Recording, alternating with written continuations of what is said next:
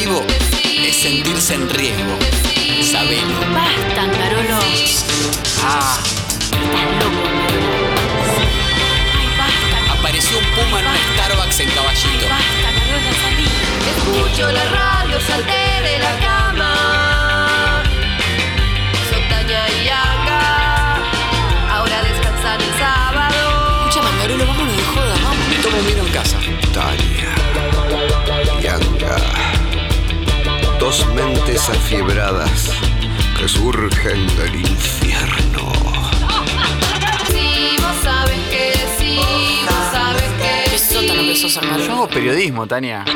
Soy Tania. ¡Taca! ¡Taca!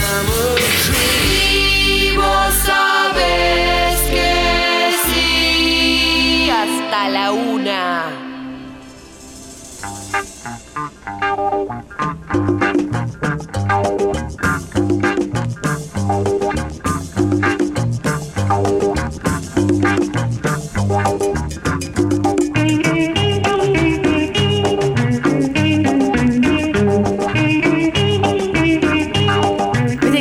Tiene dones para hacer, por ejemplo, lo escuchamos recién a Jules, para cantar o decir, bueno, hago una balada, me sale bárbaro. Gente que vos le decís, mover las orejas, mover las orejas. El otro día vi, no sé si fue en el casamiento de Lele Pons, gente que mueve, gente con tetas, que mueve las tetas al ritmo que quiere. Por ejemplo, Titi me preguntó si tengo muchas novias y va haciendo como fuerza con los pechos. Ahí está, si tengo muchas novias. Pero sin mover los brazos, novias, como así, como si fuese apretar uno y apretar otro. Pero no hay boda, como Titi, las orejas. A ver, mueve alguna de las orejas. No, rarísimo, parece una persona con problemas de consumo. No puedo mover la oreja. Como, no, está bien, yo tampoco puedo mover las orejas. Pero dentro de eso tengo un muy buen talento, un cachito que habló una cosita de mí, un muy buen talento para disimular. Porque hoy hubo una situación cuando llegamos a la radio, misterio. Hoy hubo una situación muy misteriosa cuando fuimos llegando a la radio, donde tuve que entender señales no dichas. Hoy hay un cumpleaños en este programa. Si son señales es porque no son dichas. Tenés razón, duplica. No me te pongas puntilloso porque recién arrancamos, no llegó la una. Hay una persona que cumple años. Sí. Y era todo sorpresa. La persona del equipo.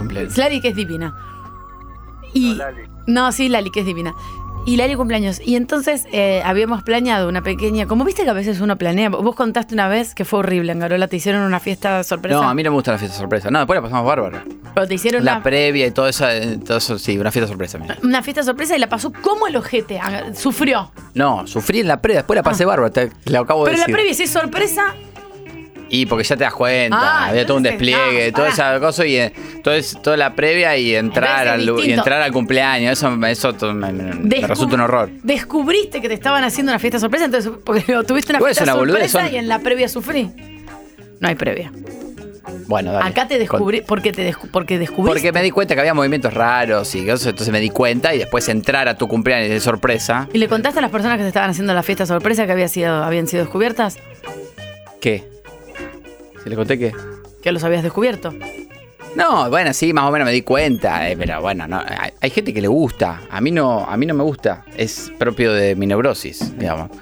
Pero hay gente que le gusta ser agasajada y que le hagan una mega fiesta. Descubriste a tu papá, le dijiste, pa, no se esfuerce más, ya sé que mañana es la fiesta sorpresa, déjense. No, mañana no, en la previa, el tipo 2 horas antes, ya me di cuenta que había movimientos raros y cositas. Y ahí después vino el momento y entrar al lugar donde era la fiesta, todo raro. Claro, ay, a mí me encantaría. Bueno, hay un momento entonces acá de misterio en la radio donde Lali, que cumple años, y hay un don que hay que tener. No puede ser que haya gente que lo tenga y gente que no lo tenga. 1150 25 95 10. Hay un momento donde hay algo que está sucediendo que nadie se tiene que dar cuenta que sucede, salvo las personas protagonistas, donde hay que saber leer gestos.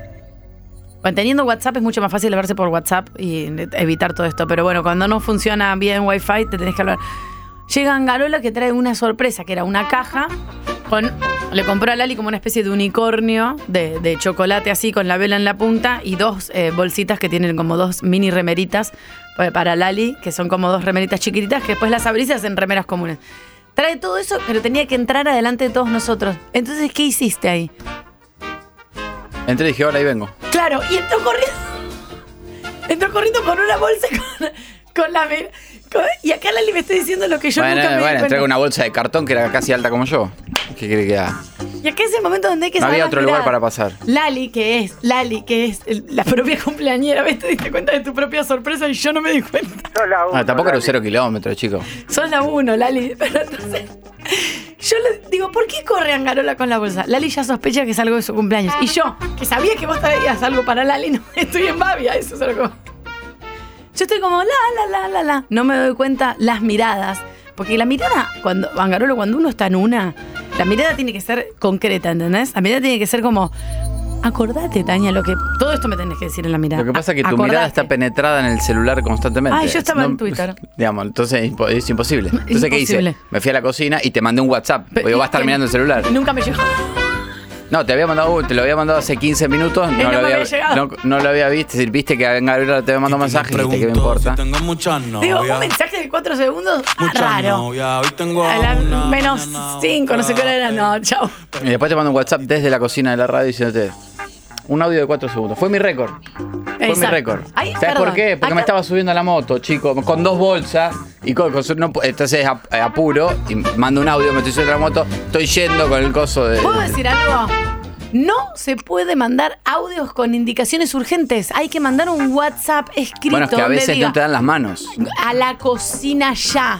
Inclusive una orden. Yo pienso que es algo sexual. Si me decís a la cocina ya, yo ya pienso que es algo... yo... no es que el mundo sea así. A la cocina ya, yo voy. Me lo dicen antes, también me entusiasma. Como a la cocina ya. Yo los leo como algo medio... Vos, Tania, todo lo lees del orden sexual. Y pero si alguien me dice a la cocina, ya. Digo, bueno, no sé, bueno, puede ser. Pero no, lo que pasa es que pensé que estabas de mal humor y que venías con algo chorreando y me había olvidado que habíamos acordado la compra de la sorpresa de Lali del unicornio. Me olvidé. Porque ayer me prejuzgaste de 80.000 maneras, te mandé un mensaje que no lo viste, llegué y estaba mirando el teléfono, tipo... ¿Cómo puede ser que... y la culpa la tengo yo? No, que no hay culpas. Es muy difícil, a lo que voy es muy difícil ser puntillosos con lo que uno ve y entender los gestos del otro. Porque ¿cuántas veces te ha pasado que entendés mal el gesto? Alguien te levanta las cejas y te hace así y vos te vas para otro lado. Los mozos, haces así, a mí me pasó una vez. Quise hacer la cuenta... La cuenta es así, escribiendo. En YouTube se ve. La cuenta es como que escribís en el aire. Y yo, que estaba jajaja, jijiji, hice exageradamente el movimiento y hice esto. Un movimiento circular. ¿Qué pasó? Vino el mozo con toda la comida de vuelta, que era una hamburguesa con 2 cocas. Otra ronda. Es exacto. Dale. Y le digo, ay, no, discúlpame la cuenta. No, me dice, vos me hiciste así, y esto se entiende que es todo de vuelta, claro. Tipo, otra ronda. Estoy por tirar una soga. Bueno, es como cuando yo te enlazo con el caballo, pero me confundí, no supe hacer el gesto y tampoco sé leer el gesto. Claro. Viste que hay gente que te habla en susurro, te lee, te hace leer los labios, te dice, no le digas, y vos no lo entendés, y vos lo decís, ¿entendés? Estás en una reunión de trabajo y decís, no le digas, sin sonido. ¿Y el otro qué hace? Bueno, te queríamos decir que lo que pensamos es que, ¿entendés? Claro. Hay que saber entender, es como un talento, una cosa que... ¿Lo tenés que tener o no? ¿Lo tenés o no? Sí, es que hay interpretación de cada persona. Prefiero mover las tetas igual, antes que todo eso, porque es mucho más divertido, pero no me sale. Queda toda interpretación de la persona, digamos. Hay series que son universales, después hay otras que, bueno, cada uno interpreta. No, pensé que me dijiste qué cosa. Medio que igual ahora ya se pierden las señas, no sé. ¿Por qué hay que hablar? No, pero vos me hiciste una seña que yo no supe leer y era mucho más fácil, me lo decías. ¿No te hice seña? ¿Nunca te hice seña? Ah, yo vi si pasé por adelante tuyo, estabas mirando el celular. No, pero yo te vi. Lo que pasa es que miraste rápido. No, bueno, miré a ver si me estabas mirando, noté que no. Entonces, por eso, si no, te lo hubiese mandado al WhatsApp. Es verdad. Cuando tenés razón. Y yo fui a la cocina muy entusiasmada y al final resulta que era un unicornio con 2 cositas. No, y llegaste a la cocina y ¿qué te dije? Buen día, ¿no? Ah, porque no te dije buen día. Ah, no, es verdad. Qué pesado con lo de buen día. Boba, chicos, buen día. Mi vieja, cuando yo era chico, era la Jim Carrey de los gestos. Con una levantadita de ceja, mi vieja, yo ya sabía que tenía que terminar la tarea, prepararme la mochila para el otro día e irme a dormir. Cepillarme los dientes e irme a dormir. Pero con esa levantada de ceja te decía todo. Juan de Congreso. Esto es espectacular porque hay un momento, una cosita que hacen tus padres, tu pareja. ¿Viste? En pareja también pasa eso. En pareja que alguien hace así y vos ya sabés qué quiere. Sí, hay miradas que ya está. Digamos, te hablás. No hace falta. El gesto de los padres mandándote a hacer cosas sin ningún tipo de vocabulario es espectacular. Andate por allá. Haces casi un camino para las casas, pero con un gestito así. Y cuidado con el coso. A veces ni siquiera lo tenés que mirar. En el caso de si sos padre o madre, ni siquiera lo tenés que mirar a tu hijo. Mirás al piso. Yo no te voy a decir más nada. Vos ya sabés lo que tenés que hacer. Es tipo, ya ahí alcanza. Vos ya sabés lo que tenés que hacer. Y yo a veces le leo la mente a mi hija, 11 50 25 95 10, sin gestos. Yo la miro y le digo, ya sé. Es como el de ayer. Vos probá y después decime. Claro. Me dice, sí, pero la cosa es no hablar. Porque nos miramos y yo ya le digo, ya sé, ¿querés agua fría? ¿Cómo sabés? Entonces ahí le digo algo que para mí no se tendría. Yo te tuve en el útero, le digo. Mirá si no voy a saber que tenés sed. Me está jodiendo. ¿Qué es útero? Me empieza a preguntar, se desvanece la conversación. Fingimos demencia, tanto ella como yo. Pero yo la miro y yo ya sé, ¿entendés? Como a Juan, la mamá le hacía así, la levantadita de cejas y ya sabía que tenía que lavarse los dientes, hacer pis, hacer la cama y meterse en la habitación. Es mágico. Realmente, yo ya sé, por ejemplo, Angarola mira para otro lado, mira así para otro lado, yo ya sé que quiere agua para el mate, por ejemplo. No hay ningún gesto ahí. Se te pone la cara toda para abajo así y te quedas así. Y ahí yo digo, este chico necesita un buen mate que lo ponga para arriba. Sí, o cuando dejo el mate, que te dejo el mate y está tipo hace 15 minutos ahí, también. Ahí es directamente... Hay una que es penetrante que es... Vos estás haciendo lo tuyo... Pero yo ya te estoy mirando a vos fijo desde antes. Claro. Entonces vos venías... Y cuando vos, entre tantas cosas que estás haciendo, mirando, girás hacia mí, te topás conmigo mirándote fijo a la cara. ¡Ay, me da serial killer! Esa es tremenda. Esa es como... Al otro automáticamente dice, ¿qué te pasa? Eso me da mucho miedo. ¿Qué hice? Por Dios, no. Chicos, algo urgente, 4010-7267 y si no, 1150-2595-10. Hoy viene Ballarini y vamos a estar charlando un montón con él. Por supuesto, @MarianoAnga, le pueden ir mandando, ya acumulando, si quieren, las canciones de La Presión Baja de su propia fiesta, que es mañana. Y a mí, @TaniaWed, me pueden mandar memes, los acepto. Buen día, Tania, Angarola. Bueno, recuerdo una frase histórica de mi vieja. Nosotros íbamos a la pileta en La Salada, la Ocean, y un día me dijo mi vieja, no vayas a lo profundo. Te llegás a ahogar y te juro que te mato. Bueno, perdón de que esa frase. Te extraño, viejita. Besos. Mi amor, me mato. Te ahogás y te mato, Escuchame. Te ahogás y te mato. Buenísimo. Ay, Dios, las madres. ¿Es como que? No, la aclaración sobre la aclaración para que, tipo, le quede claro al pibe que no se tiene que ahogar. Mi vieja hacía terrorismo psicológico con los gestos. Ay, Dios. Me agarraba y me sonreía mostrándome todos los días. Ay. Eso significaba que me iba a sacar los míos. Ay, no. No. Es terrible. Disimular, y no sé, bueno, vos no lo tenés que hacer, por suerte, Angarola. Disimular enojos o malestares frente a los hijos, o risas, porque tu hijo dice alguna pavadita del orden del amor que te querés descostillar y tenés que disimular.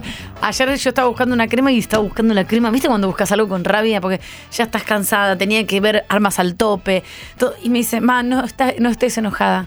Yo no estoy enojada. Claro que estaba enojada, ella tenía razón y solo me había escuchado. Le digo, mira, hay varias diferencias.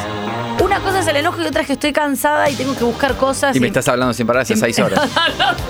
Y tengo que ver Armas al Tope, pero ella no sabe lo que es Armas al Tope, entonces simplemente quería que se durmiera.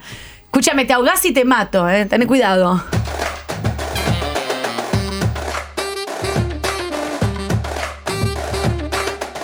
Ahí estaba viendo que Lali me había mandado un video de Lele Pons, que es una persona que nosotros desconocíamos. No es un video de Lali Espósito, aunque estoy en modo fan de Lali Espósito. Tengo que reconocer, pero Lali había mandado un video de Lele Pons. Quiero que sepan, pero aclaro, sí, para mucha gente que se suma a la, al público no le importa cómo soy, Angarola, ya te lo digo a prioridad. No. No, sí, a la gente de la radio sí le importa. Sobre todo porque no hablas de vos, digamos. Si te así conoces. Puedo decir que jamás. Entonces, quiero que sepa que va a pasar que por ahí durante 2 meses va a ser como cumpleaños, ¿viste? Cuando los nenes van cumpliendo años. Dice, quiero que este cumpleaños sea todo de Pokémon. Al otro año, quiero que todo cumpleaños sea de autos de carrera. Sí. Bueno, Tania va a ser un mes, Lali Espósito va a sonar que por todos lados. Yo ya la tengo, no, al revés, Angarolo, acá te estás equivocando, porque no va a sonar, ya lo dije y le mando un beso enorme. Va a ser ejemplo de todo. Va a ser ejemplo de todo porque está muy arriba, también es el momento, Lali siempre está arriba, ¿no? También hay que decir la verdad. Nunca, pero, sí, nunca la había abajo. Claro, pero ahora está en un momento muy, muy, muy arriba, entonces es como que, uy, atención. Yo la amo, yo la quiero entrevistar un día, charlar, pero cuando tengamos que comparar las canciones, pero bueno, hay algunas que están bien, pero bueno. Si me ponen, Tania dijo esto de tus canciones, no da porque también si no ahí agarra, se levanta y se va enojado como Ventura de algún programa. Pero no, Ventura al revés, Ventura se le fueron enojados. ¿Quiénes se le fueron enojados? Y Carmen Barbieri. Ah, Carmen Barbieri. Carmen Barbieri que un día se sentó y le dijo a Rial, le dijo, Jorge, si va a estar él yo me voy. Me encanta, me gusta. No, y se paró Ventura y dijo, no, me voy yo, Carmen. Ah. No, me voy yo, Luis. ¿Esto pasó en Intrusos? No, Carmen, corresponde que me vaya yo. Sí. No, me voy yo, Luis. A ver. Ya se lastiman en otros lugares. Uy, no. Te tocan el bolsillo. ¿Eso fue lo que te jodió? A ver. No, yo no hablo de Moria. ¿Pero dónde fue que te jodió? Me está llamando a mi abogado. No, bueno. Un chico. No le Moria, pero... Una señora. Fuiste vos. Yo entré y vos me tendrías que haber dado una vez. No, yo estoy acá. Vos llegaste. El que llega saluda. Y toda la gente de acá me dio un beso. El que llega saluda. Sí, yo soy una señora. Vos tenés algo conmigo que no sé qué es. No, amor. ¿Vos te quedaste para pelearme? No, te estoy diciendo, la que me... No, te pregunté si tenías algo conmigo. No, y yo te dije que no. Ah, bueno, me encanta. La que llegó fuiste vos, no yo. Sí, pero... Yo llego y no saludo. Yo llego a una casa, saludo como el que llega. ¿Me estás retando? No, yo digo lo que hago yo. Perdóname, pero por este hombre me voy. ¡Tiene el micrófono! No, me voy yo. Atención. Me voy yo. Quédense los dos. Pero un rato que en 40 los dos. Ella tiene tapado de piel. De un vivo, Carmen. Vos sos mujer de televisión. Hija de puta, le dije. Pero pará. El micrófono, chicos. Se sacó el micrófono. Sí, claro. De ahí se escucha de lejos. ¡Yo soy importante!, dice. ¡Yo soy importante! Carmen Barbieri lo invitó a comer un asado a Alfa. Y dijo que se lo quería... Chotear. Sí. Y Alfa le dijo que no pensaba ir a comer un asado con ella. Porque él es más de team otras divas de la tele, ¿no? Porque Georgina Barbarossa. Que eran amigos, hubo una confusión que vos me trajiste empanadas, que la empanada, pero parece que no. No, es amigo de Georgina Barbarossa, estudiaron teatro juntos. Por ahí, por eso no está con, no, ni siquiera la acepta Carmen, porque a Georgina sí la aceptaría. Padre nuestro. No, pero fue directo al hueso, dijo, me encanta este muchacho, yo lo quiero invitar a mi casa, claro, por eso lo invitó. Y el Alfa dijo, no me gustas. Uy, no. Por eso, estás siendo una chica de 19 años. Igual puedo decir algo, sí. ¿Puedo decir algo? Mejor esa sinceridad de vamos a tomar algo y que la otra persona te diga, mira, pará, porque ya uno ya sabe las intentions. Vos ya sabés si es para tuki tuki o taca taca. Entonces, de entrada es como, che, vamos a tomar una cerveza. No, la verdad que no, porque no va a pasar nada. Sería, está bueno. Yo te entiendo y tenés razón. El mundo sería bárbaro. Te entiendo y tenés razón, pero es... No sé por qué, se lo podemos preguntar a Valeria, que va a venir en un rato. No sé por qué es tan difícil ser honesto con eso y tan fácil caretearla y quedar bien. Para mí se llama culpa. Simplemente es culpa porque decís, pobre, pero igual vamos a salir, pero igual, bueno, prefiero en la cita, no le voy a dar ningún indicio, nada. Después te tomás 2 birras, estás haciendo chistes, el otro se confunde y ya se quiere casar. Entonces, hay que como de una... Alfa diciendo, Georgina Barbarossa, no. ¿Cómo se llama? Carmen Barbieri invitando a Alfa. Bueno, es como cuando a veces se termina, ni siquiera termina una relación larga, pero supuestamente se termina una salidita, que todavía no es noviazgo, pero estás 2 o 3 meses. Y hay una pata que está muy, muy in love. A digamos, la gente joven le dice gosteo lo que estamos diciendo. Muy in love, está una pata que está como en el proceso ascendente. Y hay otra persona que en esos 2 o 3 meses se dio cuenta de que, che, esto no va. No, o no sé, no quiero estar de... No es que lo querés estar de una vez, que te das cuenta que no va el pibe, claro. Ponele. No quiero jugar a la monogamia. Entonces acá te sentás, claro. No, la verdad que con esta persona no. Y te sentás con el... Ponele que los citás o te juntás a tomar una birra. Y no le vas a decir, che, mira, la verdad, ¿cogés mal? Para mí. Eso es innecesario decirlo igual. Para mí, es como... en el medio me cogí 3 pibes y me cogieron mejor que vos. No, eso está mal. Pero bueno. Y la verdad que me aburro. No. Y es lo que te pasa. No, pero podés. No, pero pará. No mentís, pero también decís, mira, No, tampoco le vas a decir, estoy en un momento donde quiero enfocarme en mi carrera. Eso no lo vas a decir, pero coges mal es terrible porque con vos esa persona, con otra, para la otra, con otra persona. A tus amigas sí le decís, no, coge muy mal. Sí, pero esa persona por ahí, después se vincula sexualmente con otra y es bárbara. Es como muy, muy despectivo decirlo. Es como, bueno, ponele que lo del sexo no. Le decís, che, no quiero estar más con vos. No hay que justificar. El tema es que tenés que justificar. No hay que justificar. Porque vos decís, hola, nos juntamos a tomar una birra. Hola, Juan Carlos, ¿cómo te va? Che, escúchame, no nos veamos más. No estoy con ganitas, la verdad que no. ¿Qué pasó? Y no, ahí está, hola, Juan Carlos. No está funcionando, no funciona. Dale, chau, dale, yo te deseo lo mejor, vos también a mí. No, nos ya vemos. Decirle, no perdamos el tiempo, no te quiero hacer perder el tiempo, ya es... Pasa que es un baldazo para el otro. El otro que está en love es tremendo. Bueno, no importa, pero no va a perder el tiempo. Obvio. Entonces, porque por ahí, entrar en la justificación de todo lo que hace mal la otra persona, para mí es terrible. Es decir, esto no funciona y no justificas más nada. Y no le haces el gosteo, que es lo que se llama... No, eso sí es grave. No atender el teléfono ni contestar mensajes. Claro, eso sí es peor. Eso es peor que decirle, che, me aburro hablando con vos. Un día voy a ver los Cazafantasmas y vamos a hablar de gosteo al mismo tiempo, las dos cosas. Siempre hay que ser sinceros, pero no tanto, Angarola. O sea, entre vos y yo hay una sinceridad en el medio que nosotros no lo tenemos. Vos es, no, agarran mal. Y yo soy directamente, no estamos para esto. Hay alguien en el medio de Angarolo y yo que diría las palabras un poco más adecuadas, ¿o no? No lo creo. No, Angarolo te diría, coge mal. Vos sabés que sí. Metro. Lo de justificar hay que agradecer al colegio, que cada respuesta había que justificar en el examen. Fin, tenés razón. Y lo de los padres, cuando te preguntaban por qué. ¿Por qué? ¿Por qué hiciste esto? ¿Por qué aquello? Es verdad. Había que justificar sí o sí. Entonces uno se siente obligado a justificar a la otra persona por cualquier cosa. Tenés razón. Y envío este mensaje porque... Bien, ¿por qué mandaste este mensaje? 11 50 25 95 10. No, pero es verdad que es verdad que 11 50 95 10. Es verdad que de algún lado, como decías vos, hay cosas que no hay que justificar porque no hace falta. Das una explicación, avisás y listo, che, me voy, y chao. ¿Por qué te vas? Claro. Porque tengo ganas de irme.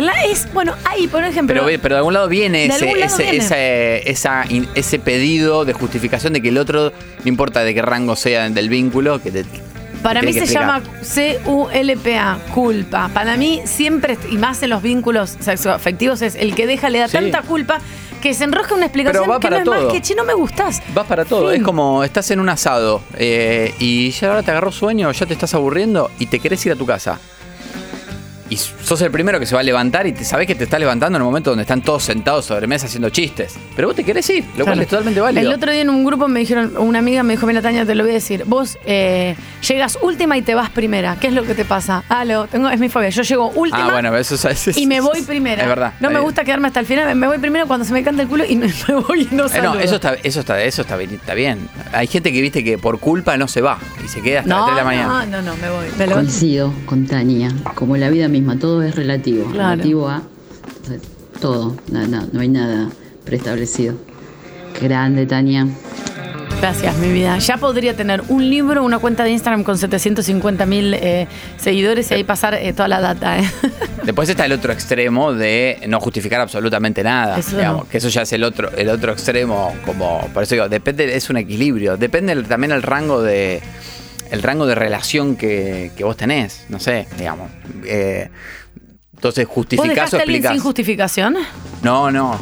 Siempre con una charla siempre. Larguísima, imagino. No, larguísima no. No, pero sí explicando con honestidad. Claro. Triste. Ay, punto triste agrego. Después hicimos el amor para despedirnos. No, y siempre haces el amor y después haces el amor un tiempo después también. ¿Sabés que sí? Hay una canción que es Post Breakup Sex. El sexo después de separarte es mucho mejor que el que tenías. Sí, pero lo importante es saber que es el último. Sí, obvio. Nunca es el último. Te separás, después te encontrás, 15 días después volvés a hacer. Y así, hasta que uno de los dos se cansa y dice... Yo ya no quiero más esto, yo tampoco quería. O porque alguno se puso de novio o uno ya empezó a meter en otro lado.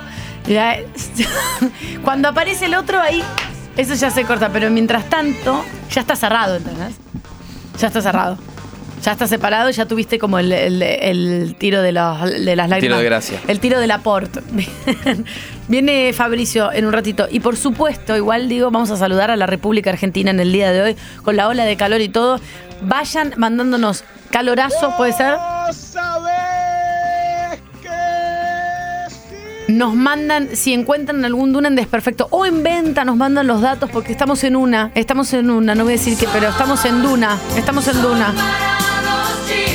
Y si llegan a ver algún auto con colchones o motos trasladando heladeras, colchones, nos mandan al 11 50 25 95 10.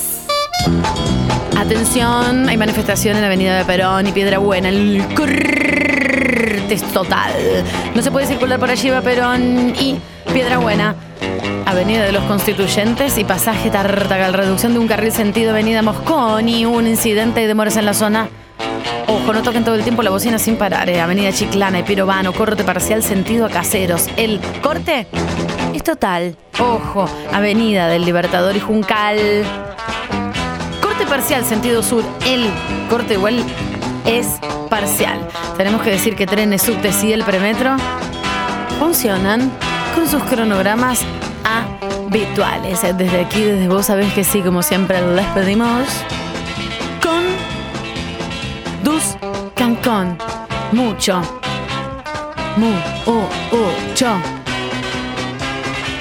mucho amor.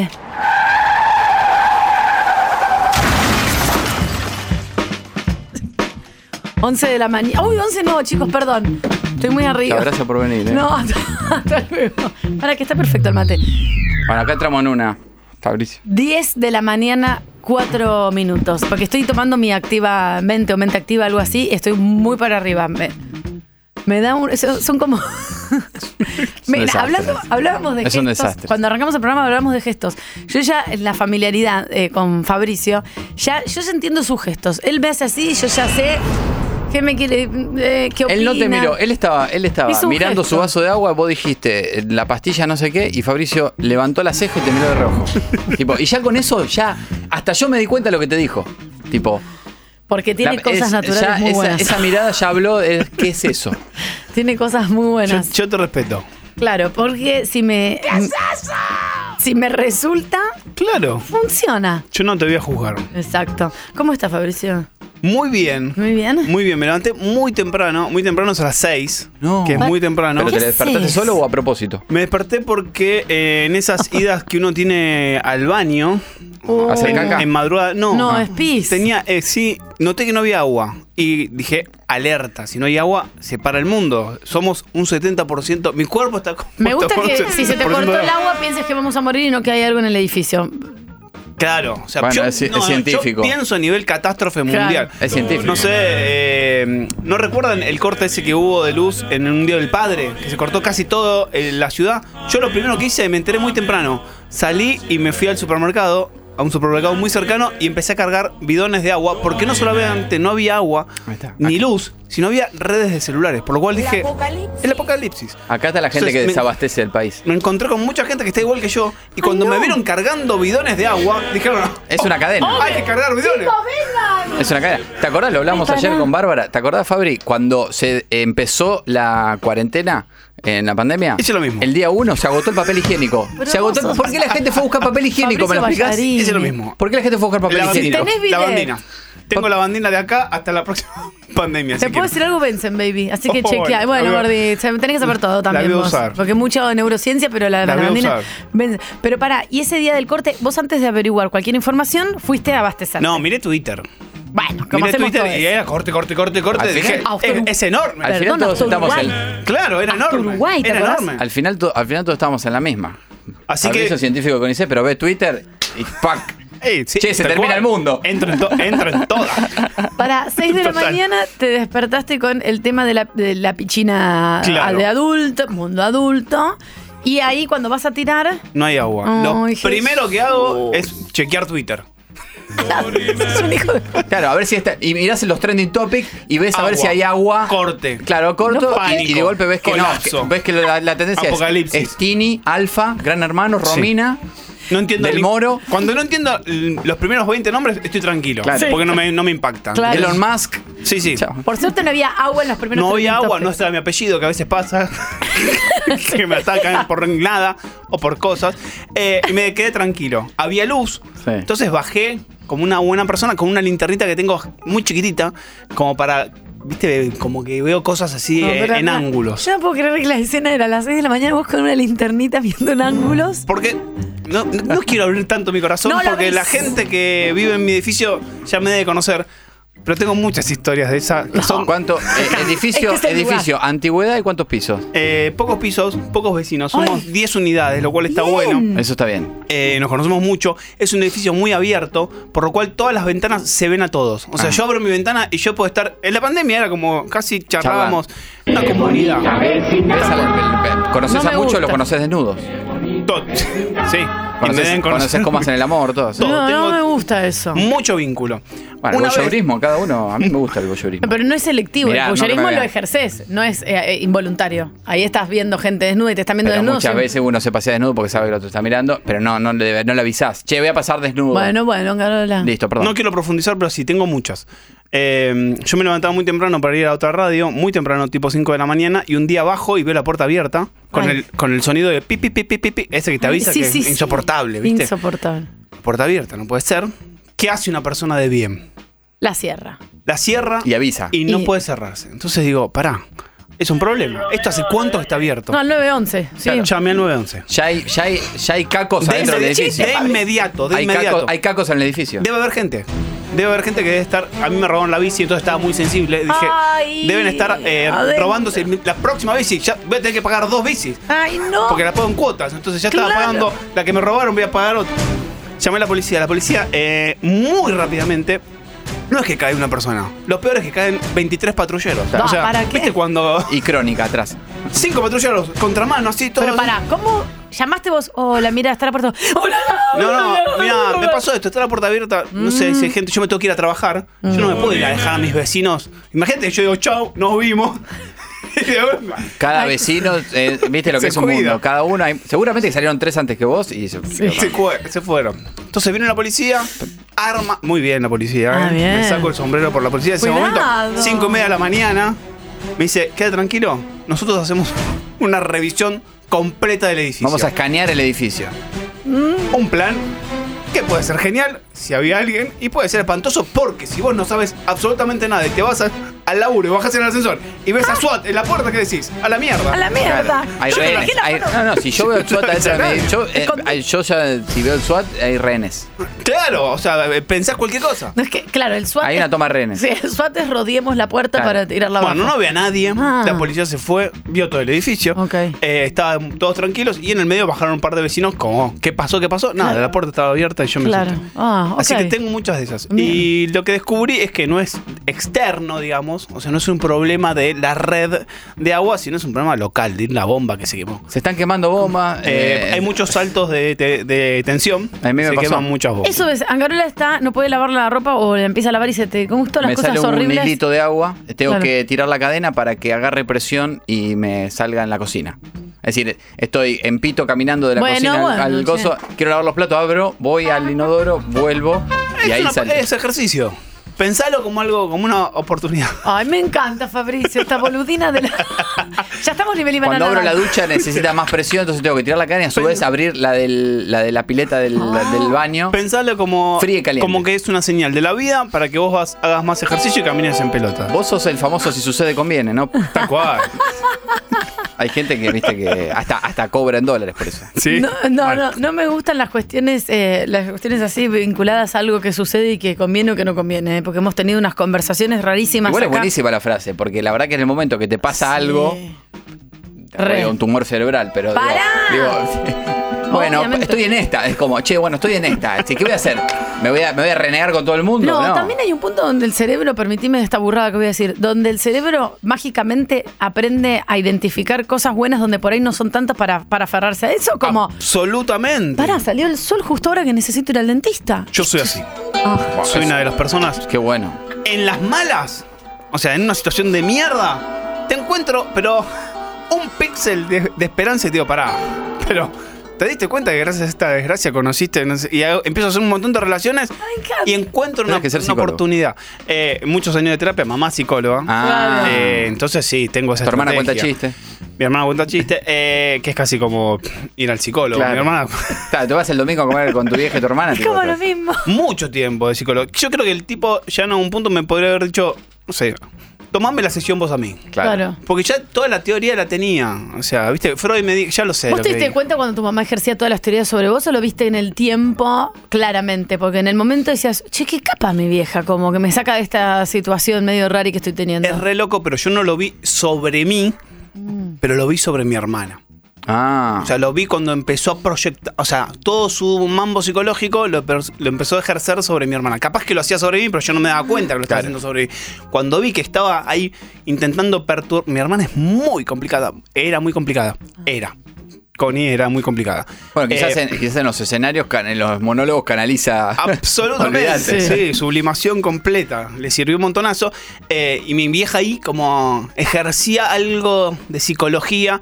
Que te voy a decir una cosa, hoy te confieso que no funcionó. Ah. O sea, no, en esos momentos no funcionaba. Ese trabajo de campo ahora es una investigación trunca. No, y me parece que es difícil que un profesional, siendo papá o mamá, pueda ejecutar su rol profesional con sus hijos. O sea, es como un cirujano. Claro. Che, no, lo opero yo. No podés operar a tu hijo o tu hija. No. O sea, tenés que correte. Vos siempre contás la de tu amigo que el padre es pediatra y que cuando le pasaban cosas, el padre, pediatra mega, súper reconocido, en vez de...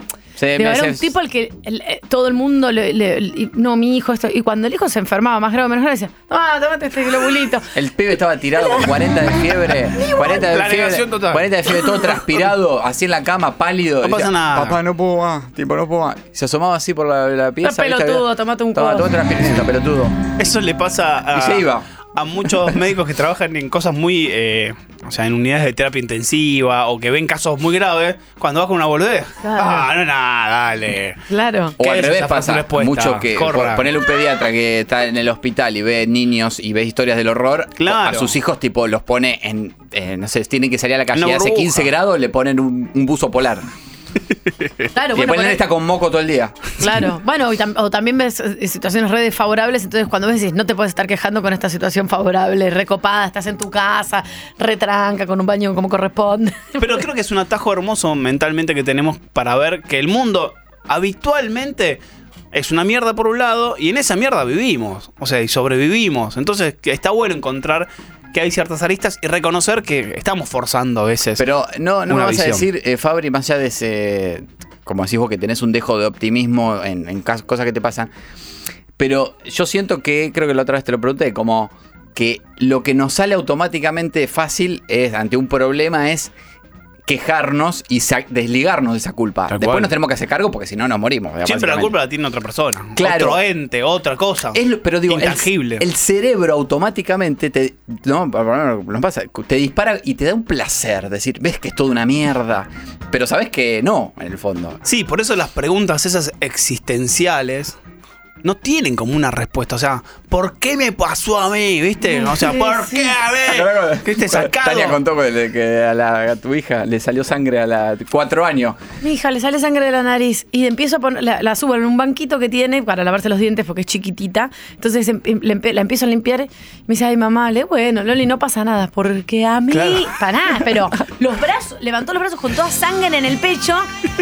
¿Por qué, mamá? ¿Por qué a mí? Qué injusticia, mamá. Claro. Qué injusto. 4 años. Yo como no sé, pero ahí, Fabricio, mi cerebro se apagó. Como yo, por favor, que alguien me traiga una pantalla gigante y le pongo Moana o alguna de esas películas, porque no sabía qué decirle. Sí. Bueno, hay una cuestión de... Yo la profundizo y es bastante complejo, pero tiene que ver con el azar. O sea, no estamos acostumbrados a aceptar como humanos que existe suerte. O sea, no la suerte de tener buena o mala suerte. Que todo el tiempo hay una moneda que es para arriba. O sea, todo el tiempo. Match point. O sea, sí, todo el tiempo es caro seca. No nos damos cuenta que los procesos adentro de nuestro cuerpo muchas veces tienen que ver con suerte. O sea, vos tenés esa personalidad, tenés esas cuestiones, porque un espermatozoide de 7.000 millones se eligió y puede haber sido completamente otro. Y después, ahí adentro, se mezclaron todos los genes. Y eso fue suerte. O sea, Entonces, y después no, y el proceso de que tu mamá te vaya a parir y que salga todo bien y salga el coso. Y nacer en esa familia y no en cualquier otra. Nacer en ese momento, por lo cual no nos familiarizamos. Es feo decir, bueno, esto más. Vamos suerte, a llamar en vivo, suerte, agradecerle a todas las madres ahora y a los padres. Gracias, hija, que vos no sabés por qué te sangra la nariz, pero yo tampoco sé por qué me abrieron el útero y no parí vaginalmente. Sí, pero, siempre tiene que haber una cuestión de justicia o injusticia y no, y bueno, es la vida, tiene cosas de chance o no chance. Y cuando no sé, Fabricio, te pregunto, cuando intentamos tener el control de todo, es donde empezamos a estresarnos un poco, porque no podemos. Porque no hay. O sea, ¿por qué te cruzaste una persona uno a otra? ¿Por qué saliste un horario? Hay muchas cosas que tienen que ver con la contingencia, con cruzarse. Pero yo pienso eso, me acuerdo de la película Destino Final y dije, entonces si yo pienso que todo no está bajo mi control, pienso que me puedo morir en 5 minutos. Y me da miedo.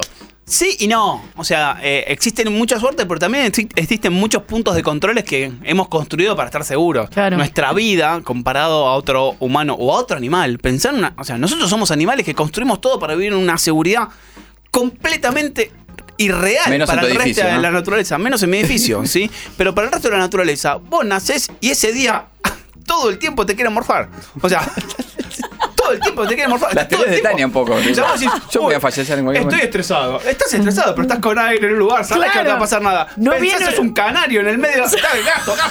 O sea, salís a hacer tu vida y todo el tiempo te están por morfar. Justo un canario es re sensible. Sí, y busqué canario, que es lo más doméstico que existe. Pero bueno, pensá en un, no sé, en esos ciervitos que están en la sabana, que todo el tiempo están atentos, viven estresados. Vos tenés aire, están mirando Netflix, qué sé yo, podés ir al baño tranquilamente. Si vos estás estresado, mirás ese ciervito de la pradera, ¿cómo está? Tiene el culo fruncido todo el tiempo, se lo puede lastrar. Pero te puedo decir algo, ese circuito solo tiene que hacer eso. No tiene que ir a la FIP, no tiene que trabajar para comer. En algún punto, te lo defiendo, la vida del humano en algún punto es más complicada, pero en otros más segura. Pensá que nosotros comemos por placer muchas veces. O sea, todo el tiempo estamos comiendo por placer. Picar entre comida. Ese comer por placer es solamente nuestro. Pero los animales morfan una vez cada tanto. O sea, comen. Pero cuando van a... tienen que hibernar y después se quedan con toda la comida para todo el invierno. Pero cuando van a morfar, ponen en riesgo su vida. Totalmente, sí. Y cuando van a garchar también. Por lo cual... Ah, claro, no lo había pensado. O sea, lo hacemos por placer, no por reproducción. En el momento que estás ahí, estás como... ¿Me están mirando? Sí, me están mirando, pero también pueden morfar. Por eso las copulaciones son tuk tuk y me voy. Claro. O sea, no es que es como... vamos, charlemos. No, rápido. Por eso está bueno ser humano, ¿eh?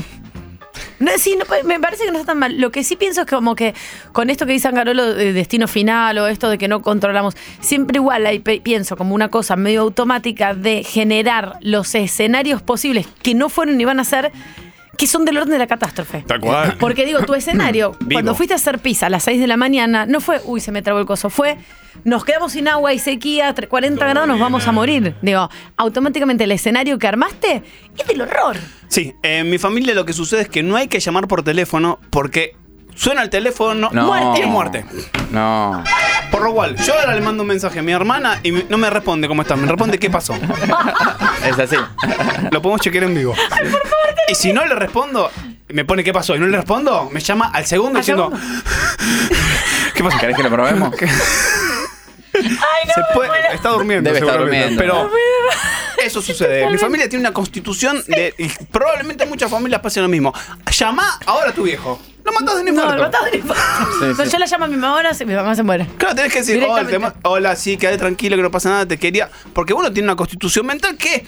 Algunos llamados llegan en determinados momentos. Si me llamas por fuera de lo que yo estoy esperando, muerte. Claro, tal cual. Porque aparte no es como antes que vos por ahí llamabas y para charlar y te quedabas enroscándole en el cable. Y si no es alguien que está en el radar íntimo, que son estas tres personas que sabés que si te llaman es muerte, la reacción es... ¿qué quiere? ¿Por qué me llamas de una? Es que no hay tiempo. Hablar por teléfono ya igual es un montón. Es algo de alerta igual. Hablar por teléfono es algo... Necesitamos arreglar esta plata y nos tenemos que poner de acuerdo con cosas. Porque si no, no llamás. Mandás un mensaje. Ay, Dios. Llamado de una ya es... No jugues con la vida de gente adulta. No los llames. No. No llames a tus abuelos. No llames. El mensaje contrario que había hace unos 5 años. No llames a tus abuelos. Al contrario, claro, al contrario. Llama a alguien para hablar con tus abuelos y así, chicos, si nos organizamos. Y si saludás en el chat, te mandás a tu abuelo por chat, tiene que ser, hola, ¿cómo estás, abuela? Quería saludarte. Claro. Tipo, no, lo peor que puedes hacer es hola, ¿cómo va? Y no responder más. No. Porque en ese momento es como, estaba necesitándote, no me respondiste y morí. Te digo una cosa, Fabricio Bayani, yo a esta altura con todo esto prefiero ser un canario, ya venimos. Te digo que prefiero ser un canario. Chicos, estoy escuchando lo del cerebro. A mí me encantaría que mi cerebro aprenda a identificar cuándo tengo que tirar y cuándo tengo que empujar una puerta. Mi amor. Lo que tardo en eso. No. Ves a un yaguareté no le pasa. No. Son muy difíciles esas indicaciones porque para mí no están en el registro de lo que tenés que hacer.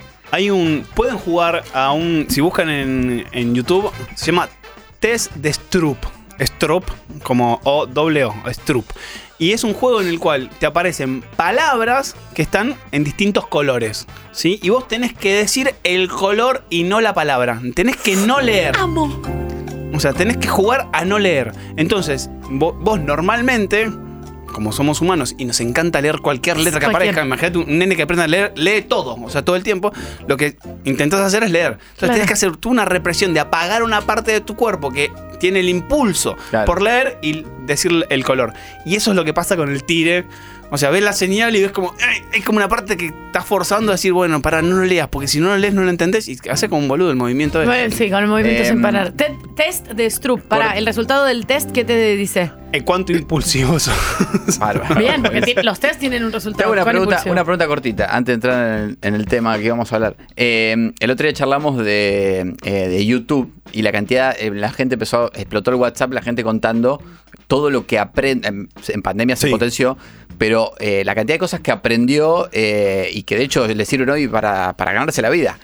Entonces hay como un camino a, los colegios medio como que las universidades tienen que ir adaptando hasta, te digo, en algunos casos hasta se extingue eso y pasa a otro modelo. Sí, yo estaba como muy manija para que las clases hay como muchas clases de ayuda que hay en matemática, en física. Existe la profe de matemática en Twitch, la profe de matemática, la de química, hay un montón de profesoras que les va muy bien en Argentina, en Latinoamérica y en España, que son profesoras que se conectan, prenden la cámara y empiezan a hablar con su público, que son estudiantes de secundario que tienen preguntas. Y ella va respondiendo como si fuese una profesora particular, pero lo hacen en Twitch. Claro, espectacular. Y les va muy, pero muy bien. Entonces yo lo que postulé en la facultad, después es medio quilombo filmar, pero que esas clases de consulta las hagan en vivo. O sea, viste, en vez de tener un profesor en un aula, hacela en vivo en Twitch, donde podés sumar. ¿Llevas Twitch al aula o...? Yo llevaría Twitch al aula.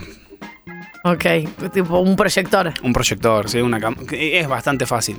Ok, o sea... una compu un poco... ¿Y por qué no que el profesor de la universidad lo dé online y los alumnos no estén? Sí, eso es otra. Porque pienso que está bueno lo del aula, si bien es como, ¿para qué voy a estar en algo digital, digamos? Sí, pero pienso que el contexto por ahí, el contexto aula... ayuda a, por ejemplo, la gente que tiene problemas de concentración y demás. Es como vas a la clase igual, pero bueno, el tema es que son ley. Pero el tema de estar sentado en un lugar, en un aula, por ahí favorece, ¿no? Sí, funcionan recontra bien esos contenidos. Hay muchos. Hay un profesor que tuvo muchos problemas porque era del CBC y daba muchas clases vía YouTube y le iba recontra bien. Y en el CBC le dijeron, pará, no lo hagas más. Salió toda la comunidad a defenderlo diciendo, no, por favor, nos ayudas un montonazo. O sea, nos ayudas a despejar fórmulas, lo cual estaba buenísimo. No quiere decir que la escuela se puede transformar en una cosa por video. O sea, cero, no va en esa dirección.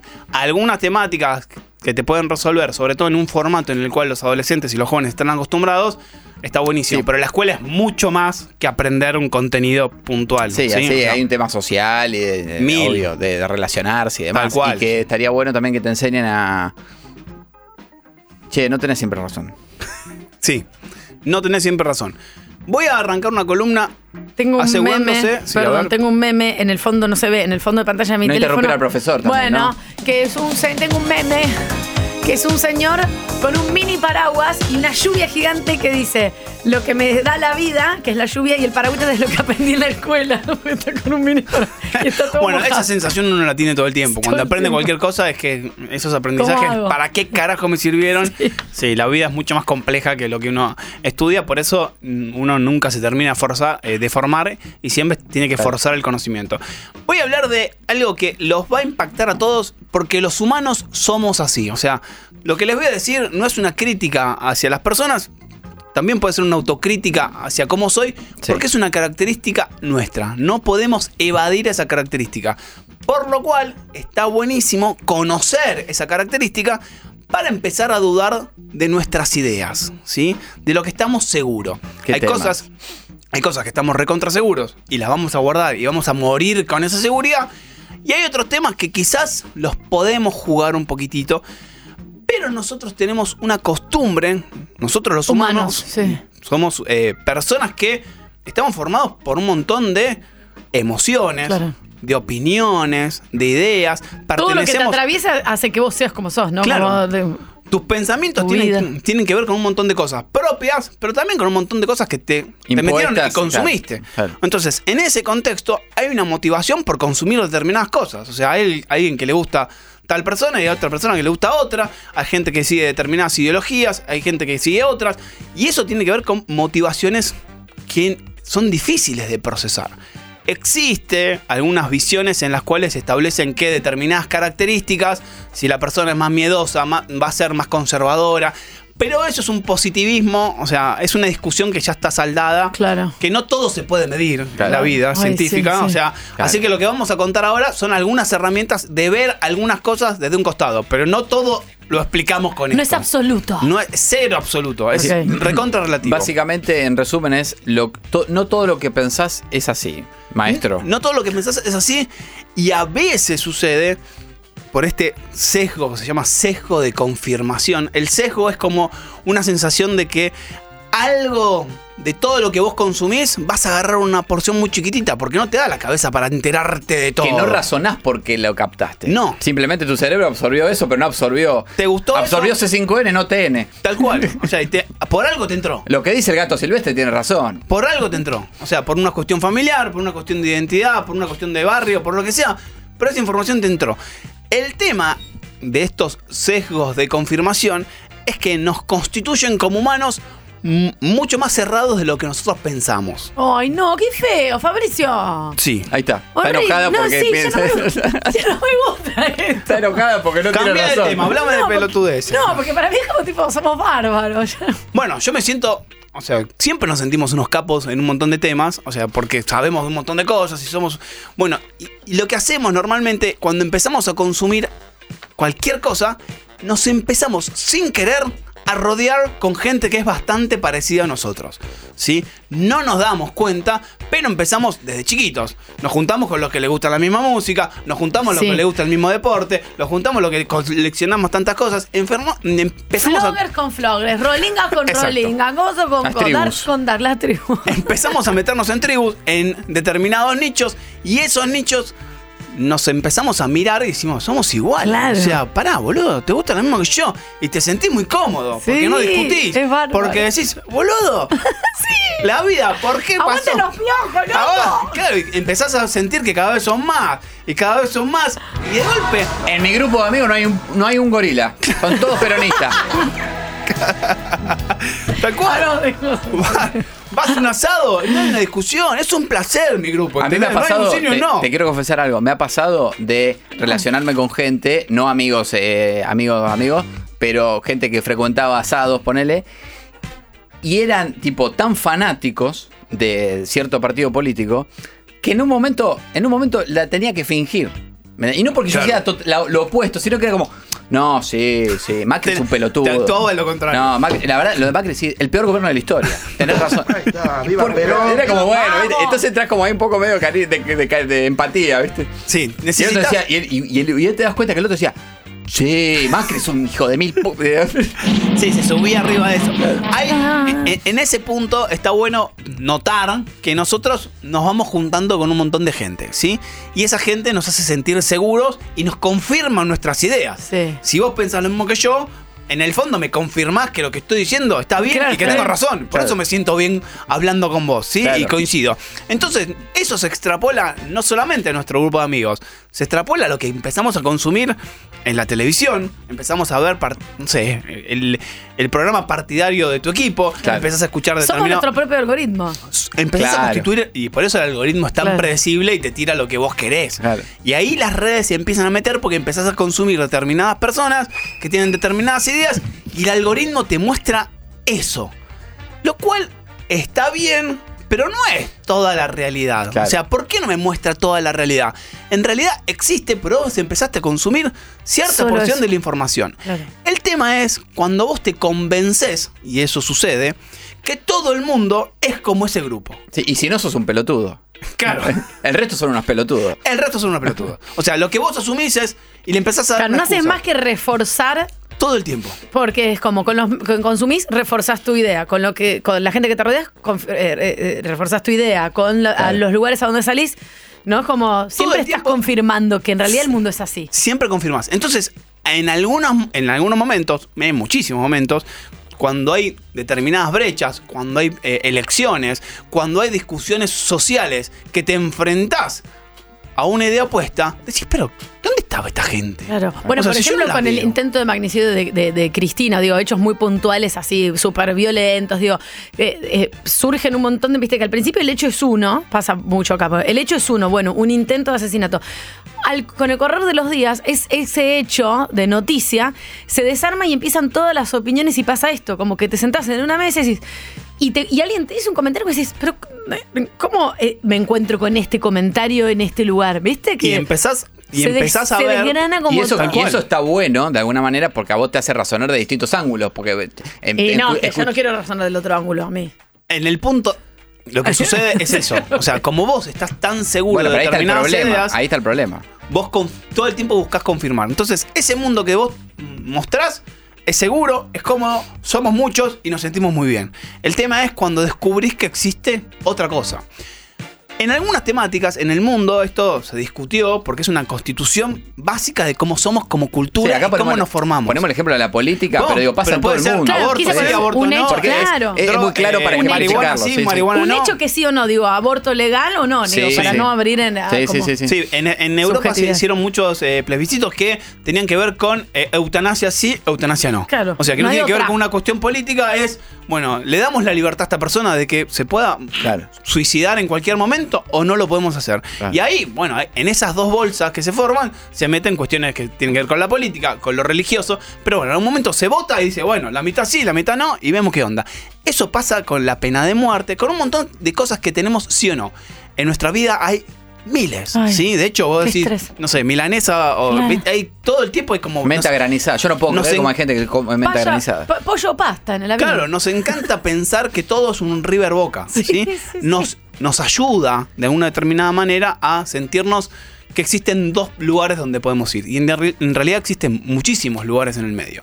Lo que hicieron estos políticos que intentan hacer políticas basadas en evidencias es decir, si tenemos esta situación, ¿cómo hacemos para, no sé, intentar que las personas puedan reflexionar? Porque vos lo que decís, yo no me quiero poner en la cabeza de otra persona, porque la otra persona es lo opuesto a mí.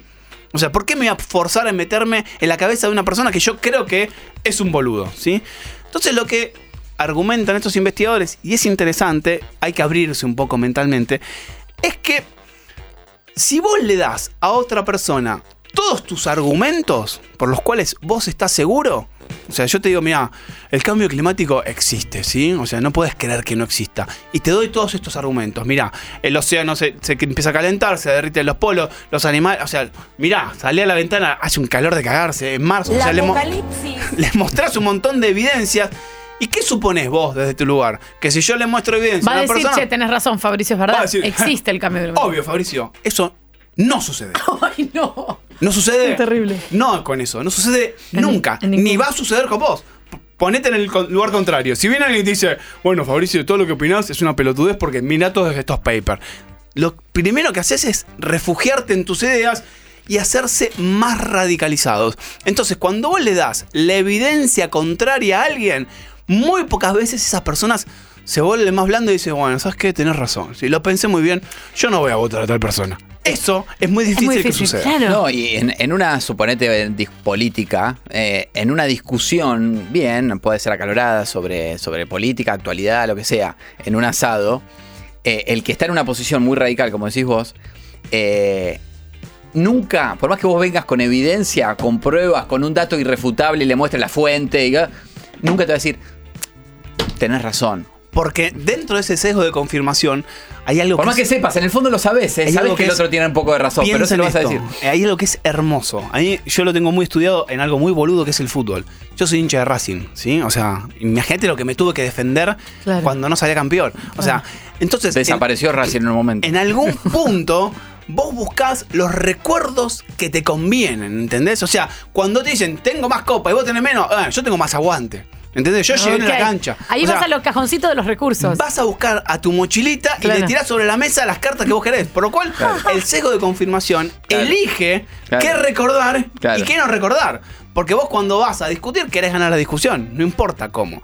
Por lo cual, existen como varias hipótesis que tienen que ver con explicar esta polarización que nosotros hacemos.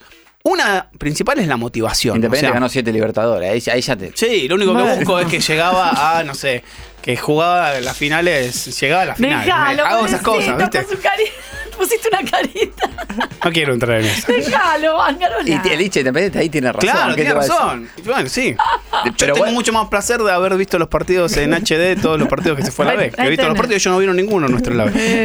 Son cosas incontrastables. Tenés razón vos también. Pero son cosas incontrastables, ¿entendés? Como no se comparan. No. Por lo cual las discusiones, en su mayoría, son cosas que no se pueden comparar. Exacto. Por eso nunca... Es imposible. Siempre nos polarizamos.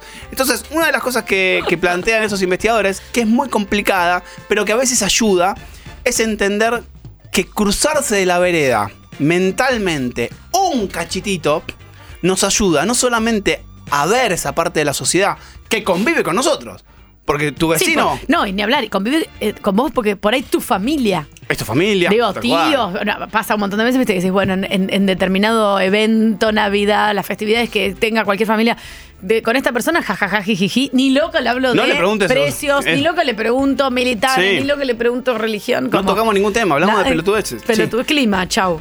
Bueno, pero está bueno ponerse en ese lugar, no solamente para ver cómo miran esas personas, sino también para verte a vos, ¿sí? O sea, para hacerte preguntas. ¿Sí? Para hacerte preguntas que a veces confirman tu idea, pero a veces te pueden poner un poco más blando. Lo que dicen estas investigaciones es que en la mayoría de los temas es lindo mentalmente pertenecer a un mundo gris, ¿sí? Que está bastante complicado pensarlo en Argentina. Corea del Centro. En lo político. Pero en otros temas... En lo político es difícil. En lo político es muy complicado. Muy. Pero en otras temáticas está bueno decir, bueno...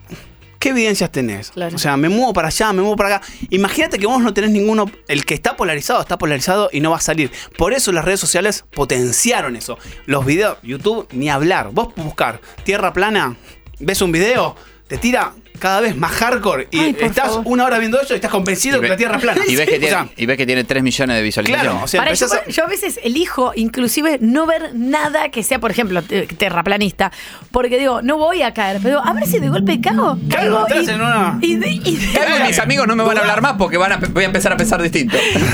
Pero no me va a pasar esto. Pero sí, pero no quiero saber, pero no quiero tener este información. Por lo cual, digo, en algún punto, si bien parece impracticable, hacerse preguntas sobre nuestras ideas, cómo las constituimos, de dónde vienen, de alguna manera, no sé si nos ablanda, pero nos hace vernos de otra manera, ¿sí? Yo creo que para ahí, Fabricio, esta posibilidad de un gris en ciertas cosas, por lo menos puede ser que ablande la discusión, por ahí digo una pavada, pero que en esta polarización de enfrentarse con tu idea, mi idea, si yo me metí un toque en el gris o me metí un poco en lo que vos pensás, por ahí no soy tan agresiva. Puedo no compartir tu idea. Exacto. Pero por lo menos puedo entender de dónde vino. Sí, y saber que el otro no. Y saber que... Y también no estar tan a la defensiva y saber que el que te está diciendo otra postura o te está dando un ejemplo de otra realidad, no es tu enemigo, maestro, sino que está dando su punto de vista. Es que medio que es un poco tu enemigo, porque no. Es como, che, estás con un terraplanista. Y vos decís, y es un poco mi enemigo, porque estás haciendo algo que es terrible. Sí, ¿entendés? Pero digo, cuando te pones en esa, que yo entro siempre. No, eres un extremo terraplanista. Lo estoy digamos, diciendo, pero pasó con la pandemia con las personas antivacunas. ¿Sí? Claro. Cuando vos pones una persona antivacuna, no pones una persona que le falta información. Pones en tu mente, pones la peor persona antivacuna, que es una persona que no vacuna a sus hijos.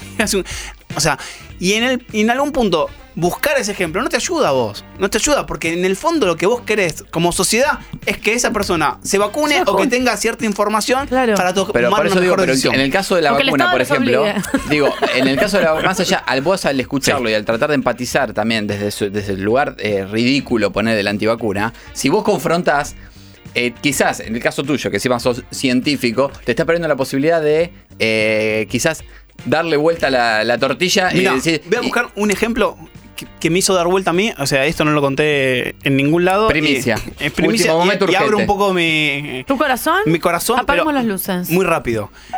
Hace poquito tiempo hacíamos una cosa que se llamaba Info de la Buena. Info de la Buena, buscábamos gente muy formada y le dábamos un contenido determinado a influencers para que difundan esas cosas. Hablamos de las vacunas, hablamos de la marihuana, hablamos del aborto. Y en un momento estaba el tema del etiquetado frontal. Sí. ¿Se acuerdan? Sí, sí. Se tienen que votar. Entonces hablamos con un montón de nutricionistas y hablamos con una organización mundial muy famosa que nos dijo, yo tengo un montón de médicos, hay que hablar de la obesidad, ¿sí? Entonces dije, hablar de la obesidad es una enfermedad porque los chicos me empezaron a tirar muchísimos datos.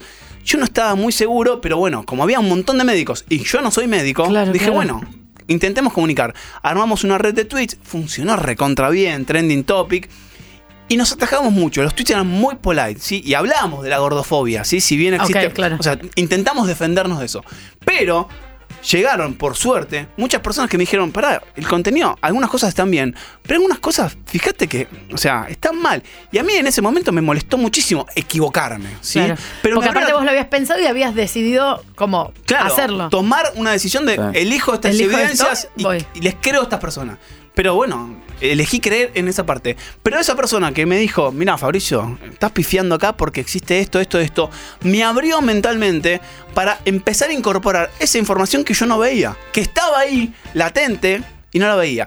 Y gracias a eso encontré publicaciones recontrazarpadas y modernas, posteriores, que me hicieron hacer un informe que fue contrario a eso. O sea, fui en 2 años distintos... Mirá. Pasé de una temática a la otra completamente distintos. Y antes lo que me puteaban, ahora están contentos. Y los que antes estaban contentos, ahora me putean. Lo interesante de nuestra cultura es que no existe una única verdad.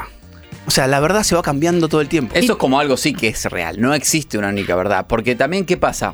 Creo, como pasa en el ámbito político, como pasa, más allá de que ahora la tecnología se hizo que todo sea muy democrático, entonces vos podés ir y buscar y elegir y ver distintas opciones. Antes era un mensaje que te llegaba y chau. Creo que sigue pasando, en la política es lo más claro, pero pasa en muchos aspectos, incluso con gente autodidacta que te habla de la vida por Instagram y tiene 700.000 seguidores. Donde medio como que, no sé si era una expansión de la religión, que antes era existe Dios o no, ahora se amplió, como que nos gusta elegir un líder y creer que ese líder tiene la verdad absoluta. Nos tranquiliza, mal. Sí, pasa en Rusia, Putin es un ejemplo, más allá que usan herramientas como para... Pero hay como una cosa de... Él es mi Dios. Sí. Lo que pasa es que la polarización tampoco permite el cambio de discurso. Porque vos te permitiste hacer esto, como decir, bueno, pasa esto con el consumo, bla, bla, bla, después pasa esto sin ser gordofóbico, bla, bla, bla, pero te lo permitiste y pudiste hacerlo, pero en general no, la polarización también es como, vos no podés ser de una manera, o sea, fuiste el año pasado, dijiste una cosa y ahora decís otra. Tal cual, como, o sea, es difícil sentirse que no te vendés, ¿sí? Y en algún punto la ciencia, o la única enseñanza que me dio la ciencia, más allá de superar todo el tiempo que casi todos los resultados te dan mal y hay una búsqueda fructuosa en buscar de la mierda esas cosas positivas. Claro. Ahí lo que te enseña la ciencia es que gracias a que las cosas van cambiando, podemos evolucionar. Hola chicos, ¿cómo andan?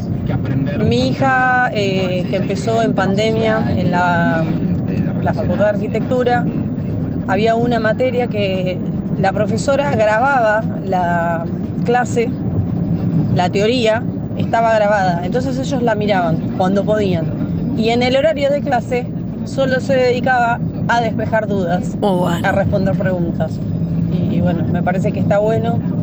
Y por otro lado, creo que Tania tiene razón, no todos podemos prestar atención siempre online, necesitamos estar en un lugar para concentrarnos. Sí. Eso es verdad. Está perfecto lo que hizo la profesora. Sí. Más porque, en pandemia. No, y aparte de tener, hay muchos cursos ahora online que yo me voy chusmeando en Instagram, pero muchos te ofrecen un curso, y yo siempre digo, uy, qué bueno un curso para ir físicamente, que me obligue a estar ahí, que no tenga... Muy pocos son presenciales, volviendo a lo de la educación.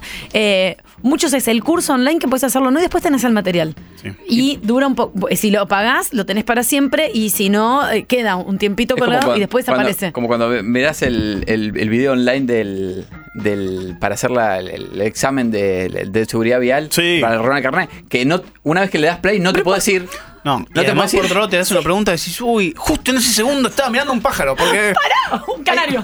Un canario, el canario que no quiero ser. Fabri, te quería preguntar, ¿puede ser que esto de creer, retomando un poco lo que decía el oyente con la educación, se me vino a la cabeza lo que hablábamos recién, puede ser que si desde chicos nosotros vamos más allá de nuestros padres, vamos a un colegio y tomamos como referencia a una persona que nos enseña y es la sabiduría absoluta y la autoridad, y que eso después cuando crecemos hace que de alguna manera en otro ámbito captamos o elegimos personas que terminan teniendo la verdad?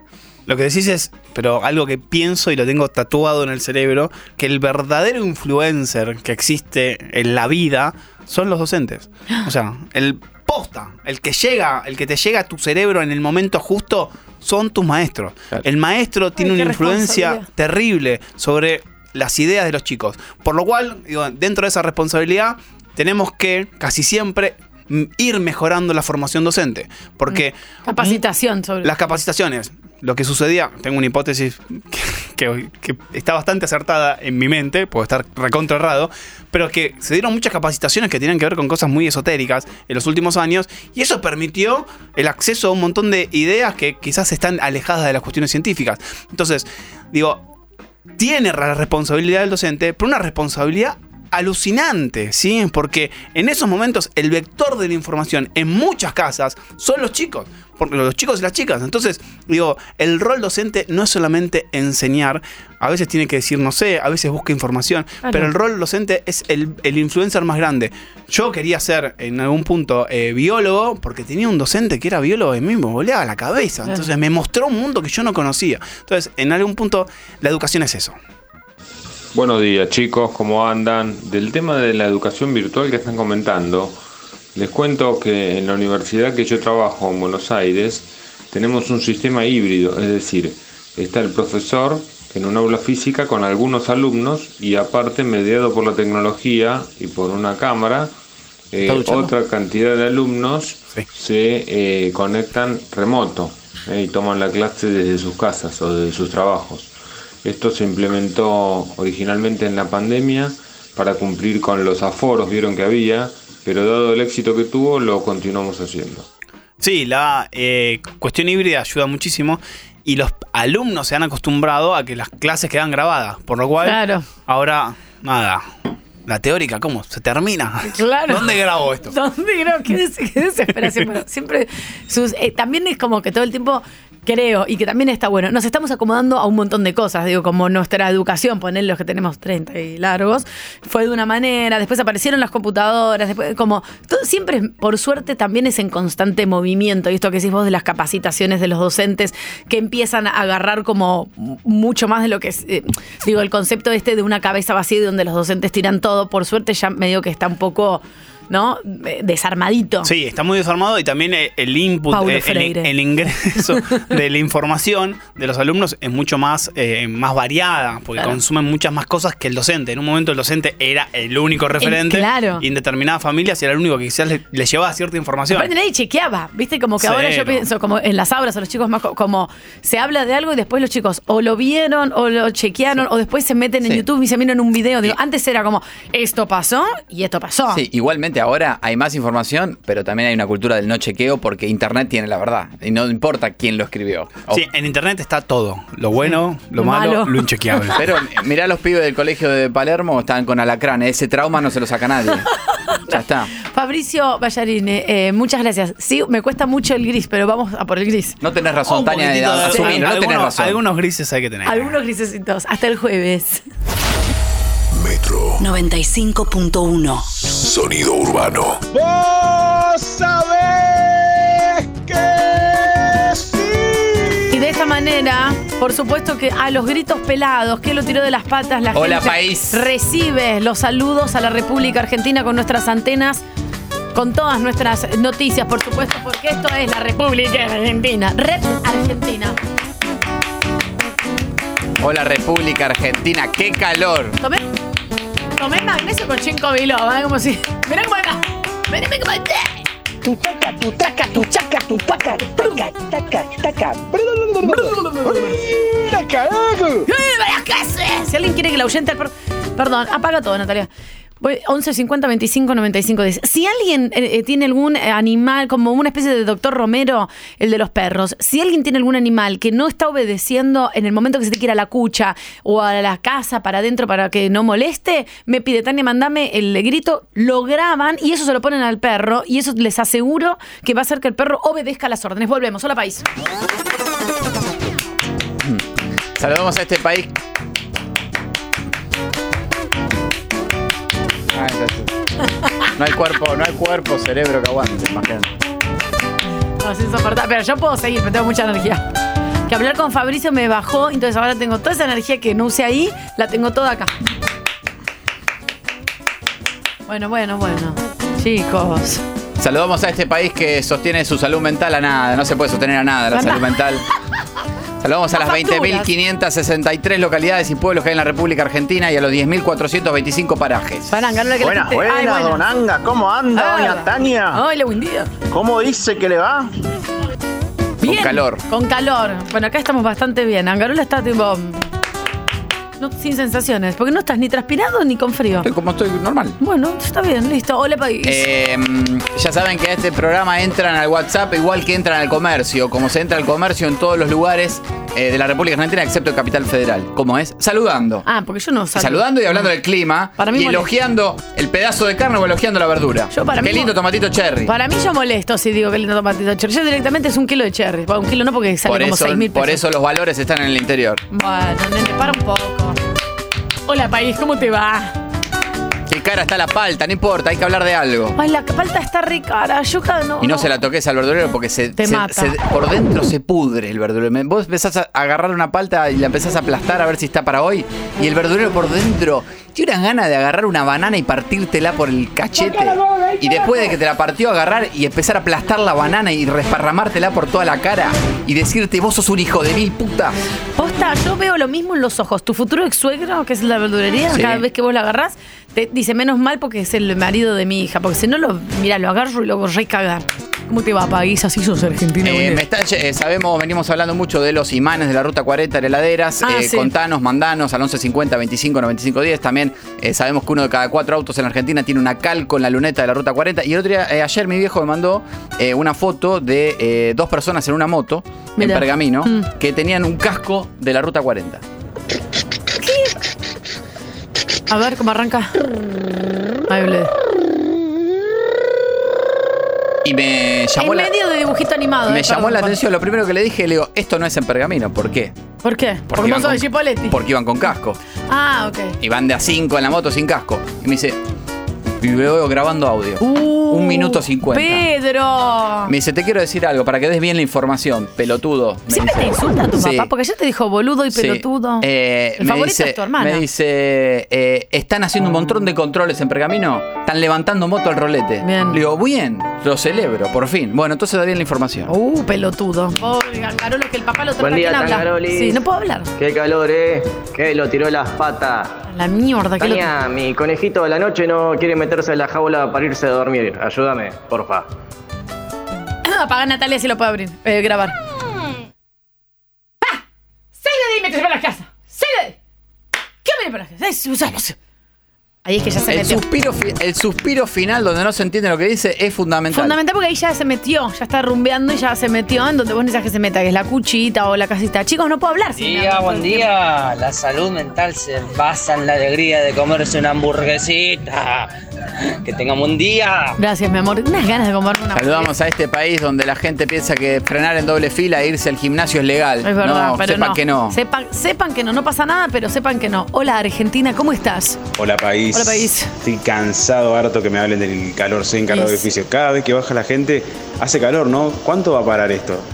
Ya me tienen cansado. Aparte, todos los días son iguales. Sí, todos los días. Harto me tienen con el calor. Todo, el tema del clima. Es lo que hoy agradezcan a la ola de calor, porque es lo que sostiene que vos hables con otra persona. ¿Vos? Si no, no hablarías con otra persona. Yo ayer me encontré, te juro, me encontré con una vecina caminando y la saludé a mitad de cuadra de la entrada de mi edificio. Y digo, ¿qué hago esta mitad de cuadra? Si no, ¿para qué la saludo? Porque ella es divina, siempre nos pasamos las facturas que nos llegan equivocadas por abajo de la puerta. ¡Qué calor, qué calor, qué calor! Entre qué calor, no, qué calor. Llegamos a casa y ya está, se hizo más. Eso es lo que se está hablando ahora dentro del comercio. Anga, vos que sos de Junín, ¿hay antena de la radio ahí? No soy de Junín, está 88 kilómetros para acá, por la ruta 188, la ruta donde yo me crié, nada más que para el otro lado. Yo estaba en la ruta 188 yendo para San Nicolás, esta ruta 188 yendo para el otro lado. Para un poco de hablar en 1.2. Junín, no tenemos antena. No tenemos antena por el momento. Pero nos pueden escuchar por la app o por internet nos ven en Teníamos YouTube. En Junín de los Andes, pero se rompió. Exactamente, ahí tiene que ir el topo con un destornillador. Hola, República Argentina, ¿cómo estás? Y acá entramos el tema de las últimas dos semanas, que pasó? Lo venimos diciendo y tenemos el WhatsApp explotado con fotos. ¿Qué pasó lo de Alfa? Se está viendo mucho auto con colchones en los techos. Gente que maneja con una mano, ya lo venimos diciendo, sin caja automática, lo dejan en tercera y se van, por ejemplo, van de acá a La Pampa con el auto en tercera con dos colchones en el techo. ¿Quién pasa los cambios? ¿Jesús? Nos hacemos la pregunta desde acá. ¿Quién? Porque esa persona además va 300, 400 kilómetros con una mano, que encima le debe llegar toda bronceada. Y sí. Una mano afuera del auto sujetando el colchón. Muchas veces los hilos mismos con los que fueron sujetados los colchones son agarrados por esa mano izquierda. La mano derecha al volante y los cambios hasta ahora no sabemos qué los pasa. ¿Llevaste un colchón en el techo? 1150-25-95-10. ¿Viste un colchón en el techo de un auto? 1150-25-95-10. Perdón, Angarola, que no es que te quiero corregir, pero agrego información. Ayer vimos en una moto un colchón de una plaza que era llevado. Y vos hoy contaste a la mañana algo que nosotras no lo sabíamos. ¿Qué? Lo del pito no, lo de la cava en la moto. Contalo. Ah, sí, una vez. No, pero esto no sé si se puede contar. Sí, pero bueno, fue una emergencia, le tenía que llevar un regalo a un amigo. A un amigo. Y me colgué en comprar el regalo y fui a un local de electrodoméstico y compré una cava de vino, la heladera de vinos. Eso es un mega regalo, re lindo. Y yo estaba en el scooter. Y claro. Dice, no, te lo enviamos mañana. Ay, le digo, no, me la tengo que llevar ahora. Sí. Entonces empiezo a ver de qué manera podía llevar la cava de vino en el scooter. Porque si hay algo que tiene Angarolo es ansiedad. Y habré estado unos 15 minutos en la vereda y sale el empleado. Déjame que yo te ayudo, porque me veo complicado. Sí. Ponete el casco y sentate y poné la moto en marcha y espérame. Bueno. Chicos, qué misterio hasta ahí, ¿eh? ¿Gana? Pongo la moto en marcha, me quedo y viene con una cinta. La cinta ancha. La de embalar. La cinta de embalar. Ay, ¿y qué hace? Me embala a mí con la... Me empieza a girar, me empieza a dar vueltas y vueltas. Entonces me deja la cava como mochila. Ah, ok. Y eso es lo que no había entendido con exactamente. El... Exactamente. Claro, después apoyada. Me agradece, obviamente. Le agradecí. Y me dice, después no sé cómo te vas a arreglar cuando llegues a tu casa. Claro, cuando bajes. Pero por lo menos vas a llegar y quédate tranquilo que esto no se va a mover. Fuerte ese aplauso entonces para Angarola, que con su nivel de ansiedad en 100.000 logró llegar a su casa con la cava de vino enganchada en la espalda. Acá acaba de llegar una foto de un Peugeot 306, modelo 2004, gris, tiene el capó despintado. Tiene 3 colchones en el techo, uno, 2 plazas y 2 de una plaza, atado con una soga al capó. Bahía Blanca al 2100 en Capital. Está estacionado en este momento en un lugar legal, porque generalmente están en doble fila. Está estacionado legal. No lo dejes con los colchones, me van a cortar y te van a llevar los colchones. ¿Quién es? Chicos, yo no tengo ninguna calco de la Ruta 40, pero viví 2 años y medio al frente de la Ruta 40, a la altura de Luján de Cuyo, en Mendoza. Mira. No sé si cuenta. Por supuesto que sí. Obvio que sí. Bueno, mira, por eso no necesitas la calco. Claro. Y Angarola vivió, ¿cuántos años en la 148? 188. 101, 88. Y hasta los 18 años. Bien, enfrente de la ruta, ahí como cementerio de animales. O sea, la ruta la casa. Estoy vivo de milagro. Yo jugaba los autitos en la banquina. No, verdad, no sé cómo. Buen día, país. Buen día. Calor, la de la lora, ¿eh? Sí, yo tengo la denuncia para todas las piletas que ya cerraron en febrero y esta semana no tenemos dónde ir. No, un montón de piletas cerraron y ahora ¿qué hacemos? Se extendió esto una semana más y terrible temperatura y ni una pileta. ¿Qué lo tiró? Sí, y las que se chorearon, la cantidad de pelopinchos que se chorearon. La vimos en el Paraná, una lancha que se llevaba una pileta directamente, atravesó todo el Paraná con una pileta arrastrándola. ¿Quién es? ¡Marianola! ¡Marianola! Ah, está en la puerta de la casa, no es la chacarera. No, no es así. Perdón, baja, Natalia. El aplauso en la puerta de una casa, no sabes cuántos aplausos son, pero te das cuenta cuántos tenés que hacer. Exacto, a ver, llegaste. Perfecto, no los contamos esta vez. ¿Quién es? 1, 2, 3, 4, 5, 6, 7, 8, 9, 10, 11, 12. Bueno, para Angarola también es imposible, así es muy rápido. No sabes cuántos son, pero sabes lo que tenés que hacer. Bien. Hola, Anga, Tania. Hola, país. Yo le hago así a mi perro.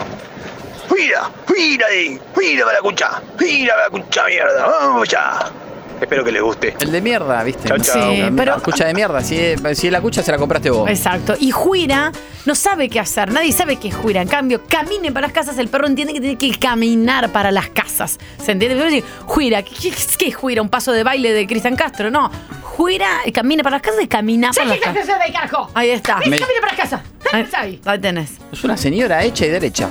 No la país. Me llega DM de @jor_gon, que en su bio de Instagram dice espíritu libre, estoy aquí de paso, y emoji de un pasto, emoji de arcoíris, emoji de palmera, emoji de montaña, emoji de huellas de perro y emoji de bicicleta. Me manda foto de una F100 que lleva soda y bidones de agua, de marca conocida. Frenada en doble fila en Avenida Monroe al 2500. Arriba de los bidones de agua lleva un colchón 2 plazas atado a una soga. Chicos. Hay una pila de 5 bidones, los que van en el dispenser. Claro. Y arriba está el colchón 2 plazas. No, pero esto es un peligro, encima parado en doble fila. Esto no está bien. Está usando el horario de trabajo para llevar un colchón, porque imagino que el sodero no lleva colchones. Exacto, está haciendo un favor. Hace mudanza, viste, y medio ahí encanutado y que se lleva unos mangos más. Una especie de flete. ¿Quién habla? Buen día. ¿Qué? Calor de la gran 7, hermano, ¿eh? Bien. Era la pucha, digo, viejo. Excelente. ¿Hasta cuándo, no? ¿Hasta cuándo que te pudiste el noticiero? ¿Hasta cuándo va a ser calor? Pueden agregar hasta cuándo, 11 50 25 95 10. Y por supuesto el otro tema que nos preocupa y nos ocupa, que no están tratando los medios nacionales, pero nosotros nos hacemos cargo para cuidar el patrimonio nacional, cultural, emocional de Argentina. Ay. Me siguen llegando imágenes de dunas abandonados. Ojo que estamos en duna, ¿eh? Ojo que estamos en una con el en duna. En distintos puntos del país, ya saben, que dejan el parte con descripción del duna, modelo, la dirección, dónde está, 11 50 25 95 10. Mandan la foto y mandan el audio con la descripción también, o me mandan a mí @marianoanga, que yo, no saben la cantidad, tengo una carpeta en mi computadora que dice Duna y los voy archivando todos. Vamos a darle difusión a todos. Y Dunas en venta, nos mandan el teléfono y los datos. Dunas en venta también, nos mandan. Acá hay uno, modelo 96, este tiene levantavidrios, este no le anda al espejo. Nos mandan los datos, por favor. Chicos, atención, reporto Duna, color celeste, parado en la colectora de la General Paz, altura Ciudad Evita, un poquito antes de Ciudad Evita. Mira. Se ve que se rompió el radiador, perdiendo agua, reportando. Bien, ahora vamos a hacer algo al respecto entonces, camino Ciudad Evita. Me manda DM @EugenioFiat, que en su bio de Instagram dice, solo son expresiones o quizás un gran pretexto. Estoy a 7 minutos de ser vampiro. Me dice, Anga, esto es una tragedia. Y me manda una foto de un duna en calle Paraguay y es Naola, en San Justo. Ay, Dios, ¿qué? Un duna azul con el techo color gris, aparentemente modelo 94, básico, sin levantavidrio ni aire, estacionado sobre la vereda. Ya le crecieron yuyos abajo. No. Le falta la rueda delantera izquierda, tiene roto el foco de la luz de giro trasera izquierda, 3 balazos en la puerta trasera izquierda, los espejos retrovisores y guardabarros están intactos. Bien, bueno, algo de salud. Pero ya, si le creció el pasto es que no se mueva un montón, por si... Azul es un color hermoso. Chicos, el aplauso en los barrios veo dorado. Ahora es... Pero ese es histórico y no toda la gente sabe silbar, amor, pero sí casi todos podemos aplaudir. En realidad es así. El chiflido también se usa. Ahora es... Una mezcla de ruidos acá. No, porque es así, parece un canario, pero no es... Así. Porque chiflar con los dos dedos, a mí no me sale, o que te haces así con el labio, a mí no me salió la Argentina. Saludamos a Tandil. Hermosa ciudad. Ay, qué ganas de comer un salame. Yo soy más del salame, ¿viste? Puedo comer en cualquier horario, la verdad. Una tortita no, un salame. Lo vemos justo ahí a Dani Miche. Volvé, Juan Martín. Esteli te necesita. Déjalo en paz también a Juan Martín. ¿Cómo te llamas vos? Juan Martín. Bien, pero déjalo en paz a él. Quizás vuelva, quizás vuelva. Te mereces volver y ganar otro Gran Slam. Bueno, tranquilo un poco. Hola, país. Casa ubicada en el barrio 30 años de democracia, en la localidad de Tandil. Tardecita, ya había bajado el sol. Arnaldo estaba en patas con los pies en el pasto, regando las plantas del patio con auriculares puestos, escuchando el programa Guitarras, Pingos y Criollos, conducido por Aldo Suárez, que se emite de lunes a viernes a las 19 en LU22 AM 1140 Radio Tandil. ¿Pero cómo es el título del programa? Guitarras, Pingos y Criollos, un clásico de LU22 AM 1140. Bien, ahí estaba escuchando ese programa de radio. En un momento tironea la manguera y no le daba, ¿viste? Qué raro, dice, porque... Una manguera que compró de 25 metros para regar bien hasta el fondo del patio. Un montón de metros. Pensó que se había atascado en algún lado. Se da vuelta y ¿qué había? ¡Ay, no! ¿Qué había? ¡Un puma! Agárrense de las Estaba manos. Masticando la manguera. No, no. Jugueteando con la manguera. Haciendo... Claro, furioso. Una manguera mallada fabricada en PVC con refuerzo textil. Por eso el puma no la podía romper. Estaba meta a masticar la manguera. Claro, pero estaba dura la manguera. Igual se quedaba ahí duro. ¿Sabes cuál es el tema? El puma tenía sed. Ah... Entonces va la manguera para ver, la quiere cortar para que salga un poco de agua. Ay, Arnaldo le gritó a su esposa, ¡Patricia! Y se subió al techo del parrillero. Salió Patricia en camisón y con el teléfono inalámbrico en la mano. Claro, para llamar a Melchor Romero al 911, cualquier cosa. Por suerte llegó el personal de fauna silvestre, pudieron rescatar al puma y que Arnaldo esté sano y salvo. Bien, y el puma también, porque los cuidan. Le explicaron que por la sequía que hay en los campos. Claro. Toda la provincia de Buenos Aires está llena de puma, los campos. Lo contamos ayer en Bahía Blanca. Que un muchacho que se peleó a mano limpia con el puma. Nicolás Sosperk, es el que tiene nombre de actor de Hollywood. Nicolás Herk. Está en nuestro Instagram, @metro951, en el mío también, @Mariano Angarolo. Están las fotos de todos los rajuñones de Nicolás Herk. Que estaba pescando y de golpe se sorprendió. Claro, fue. Le dijeron que, bueno, por la sequía el puma seguro fue a buscar agua. Por eso estaba masticando la manguera. Pobrecito. Hola, país. Hola, República Argentina, ¿cómo te va? Y si saludo a Tandil, tengo que saludar a Olavarría. También, la capital nacional del cemento. Espera un minuto, que alguien quiera hablar. Ah. Pasa que es muy tibio ese. Ese es con la lengua. Claro. Yo nunca supe silbar. Nadie va a contestar ese silbido porque no se escucha en ningún lado. Mira, es la manera universal de decirle a los perros que se alejen. Sí. No sé cómo lo saben, pero todos los perros saben. Es verdad. ¡Cuira! Y se van. Sí, se van. ¡Cuira! Lo entienden. Sí, hermano. Lo que yo te digo es que camine para las casas. Es para que el perro vuelva a su lugar. Vos ahí lo oyentes. ¡Sí, de ahí, carajo! Claro, vos ahí camine para las casas. Vos lo sacás para cualquier lado, pero si vos le decís camine para las casas, el perro no solo se va de lo que está haciendo y deja de molestar, sino que vuelve a la casa. No va para cualquier lado. ¿Se entiende la diferencia, chicos? Por favor, esto es Argentina. Hola, país. ¿Hasta cuándo está calor? No, 7. Mirá, a ver, yo te voy a decir algo, si me lo permitís, Angarolo. Viernes 34, sábado 34, domingo 35, lunes 36, martes 35, miércoles 36. Chicos, nunca. Hasta luego. Hola, país. En Olavarría, ahí continúo con la información, pero la gente manda. ¡Fuera, Puma, fuera! ¡Sáquese acá! ¡Sáquese acá! ¡Sáquese no! ¡Camine! Porque no sabe... ¡Sáquese! No. El mismo perro al mismo se saca. Es rarísimo, chicos. Hablamos mucho de los perros, pero tengan en cuenta que con la variedad de fauna que hay en la República Argentina, de esta manera también se espanta yaguareté, se espanta puma, se espanta nutria, se espanta carpincho. Hienas. Todo lo que necesites con ese se puede espantar como directamente. A ver si podemos ayudar a la señora en Olavarría que le robaron la bicicleta que usa para peregrinar a Luján. Una bici cross marca Corben, color violeta con cambio y caramañola. Mira, ¿qué es caramañola? Es donde toman agua. Ah. Lo vamos a dejar para otro día. No tengo idea. Si la ven, llamen al 2284-6670-65. 2284-6670. Y siguen las fiestas nacionales, mirá. Tania. Seguimos, ya pasó la del sol, la de Playa de Río. Seguimos temporada alta, aunque siguen igual durante todo el año, pero ahora es temporada alta, fiestas provinciales, nacionales. En este caso estamos hablando de una fiesta ya de nivel internacional en Olavarría. Tuvo Lali. 18, en, una, no. En Neuquén. No, Lali estuvo en varias. Claro. La de Neuquén fue como mega, había 200.000 personas. Lali es lo más. 18 y 19 de marzo ya pueden ir agendando en Olavarría es la 10ª edición de la Fiesta Internacional de la Estatua Viviente. Bien. Una vez más, los olavarrienses y quienes quieran visitar la ciudad podrán apreciar el arte de dar vida a seres inanimados. Discúlpame, son de cemento las estatuas. Porque Olavarría es la capital nacional del cemento. Pero en este caso son de carne y hueso. Estuvo bien igual, estuvo bien tu análisis. Tendría que Olavarría tener estatuas de cemento. Exacto. El Festival de Estatuas de Cemento. ¿Por qué? Porque Olavarría es la capital nacional del cemento. Angarola, Les dejo otra idea. La capital, la fiesta nacional de la calle ancha. Bueno, ahí tenés. Todas las calles son anchas en Olavarría. Tenés, ¿ves? ¿Por qué? Porque tienen cemento barato ahí. Hola, país. Hola, República Argentina. ¿Cómo te va? Hola. Tengo ganas de contar algo que, nada, fue bizarro. Calor y un amigo de una provincia vecina de Mendoza dice, che, qué calor, bueno, pero mientras haya aire, y le dijimos, no, bruto, bueno, mientras haya oxígeno, besos en la metro. ¡Te amo! ¡No te conozco y te amo! Es espectacular. Más de 30 estatuas vivientes de distintas provincias se van a estar presentando en esta fiesta. El sábado a las 17 horas abre el festival con un show Juan Carlos Vanegas, que bien, cantará una canción dedicada a las estatuas. Bien. Y cierra la jornada la banda de cumbia de la familia Bermúdez. Bien, va a estar muy divertido, va a ser una fiesta, pero mirá, sensacional. Hola, país. No, es... En otro orden de cosas, suspendieron las proyecciones del spin-off de Rocky, Creed 3, porque la gente se agarraba a trompadas adentro del cine. No. Pero no vamos a profundizar porque esto pasó en los cines de Francia.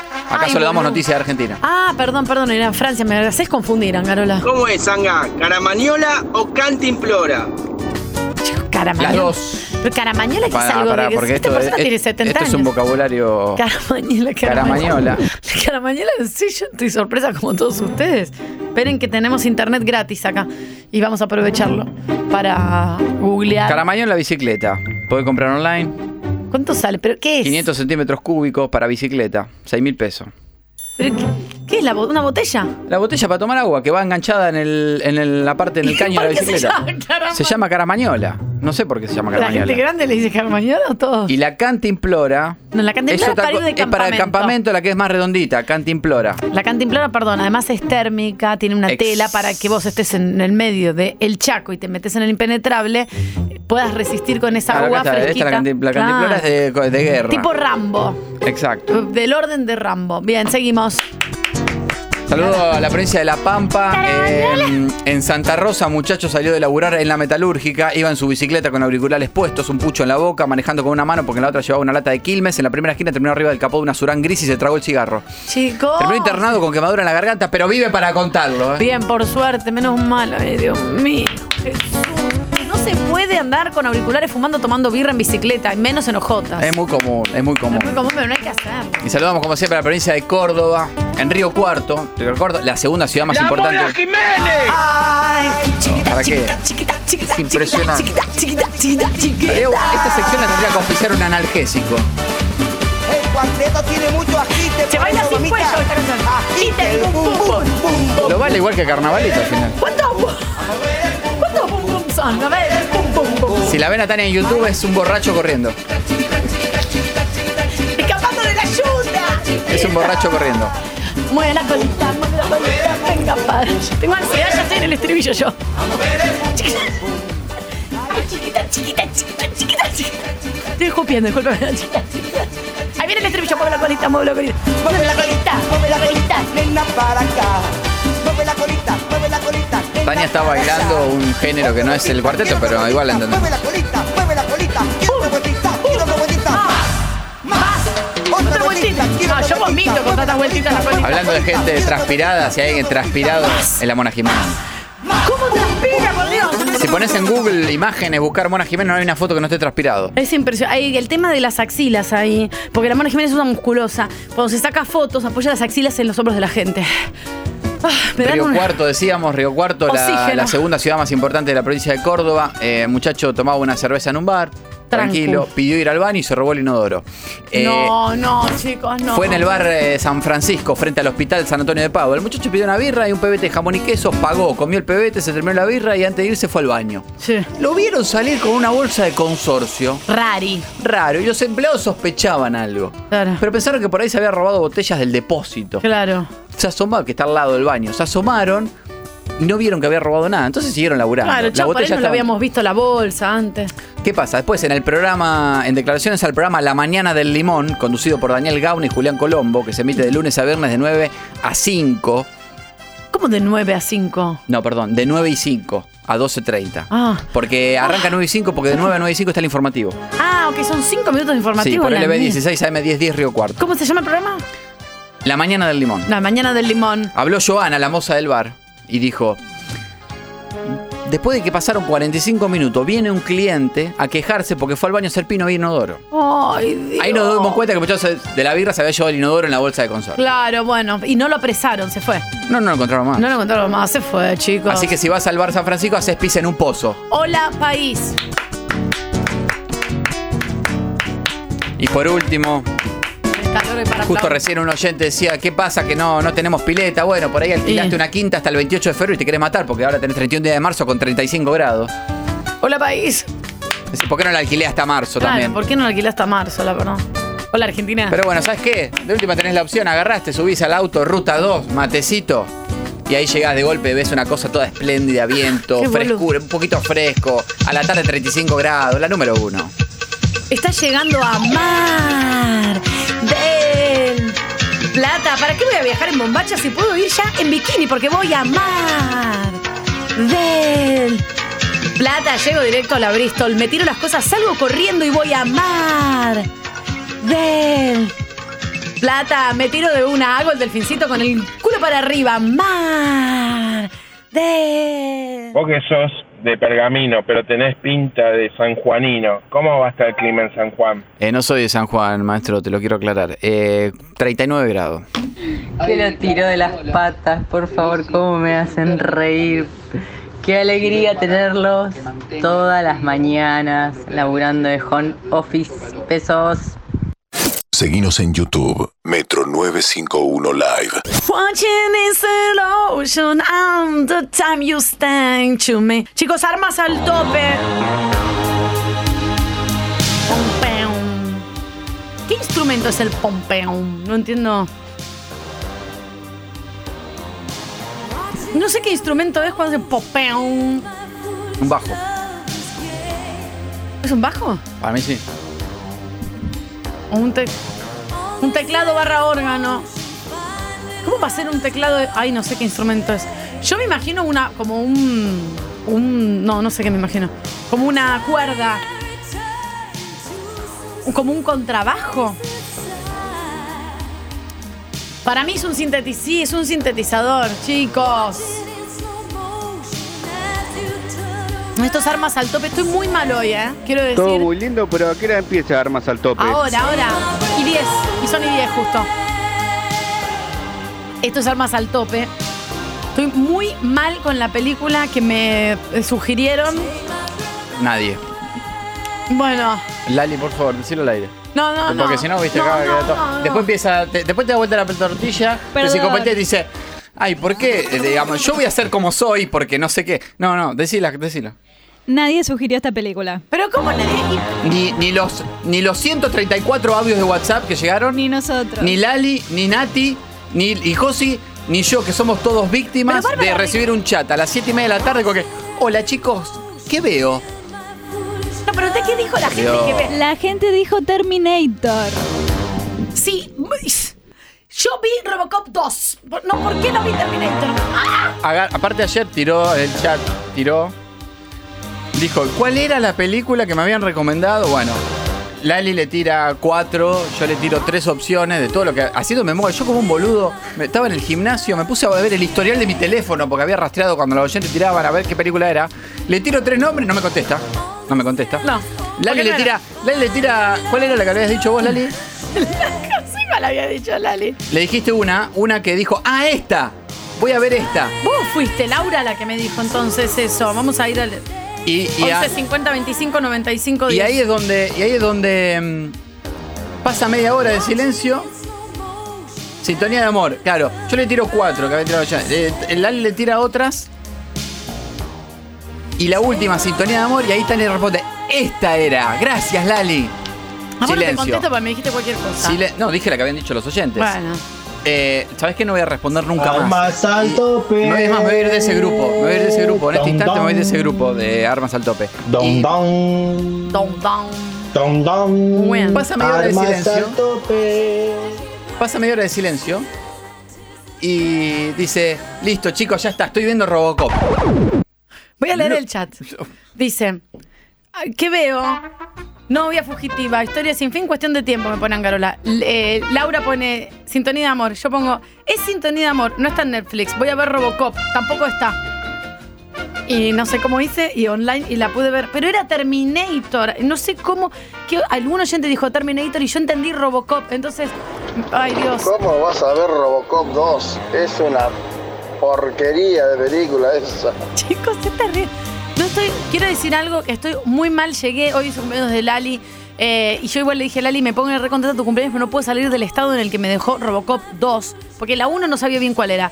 Me metí en una cosa online y había 7 pósters de Robocop, no sabía cuál ver y vi la 2, que es del 90 y pico. Bueno, cuando hablaste de Duro de Matar, hablaste de la 4. Arranqué por la 4, ni me acuerdo. Y bueno, porque estaba ahí primero la 4. Chicos, vi Robocop 2 y me arrepiento. Arranco. Esto es así.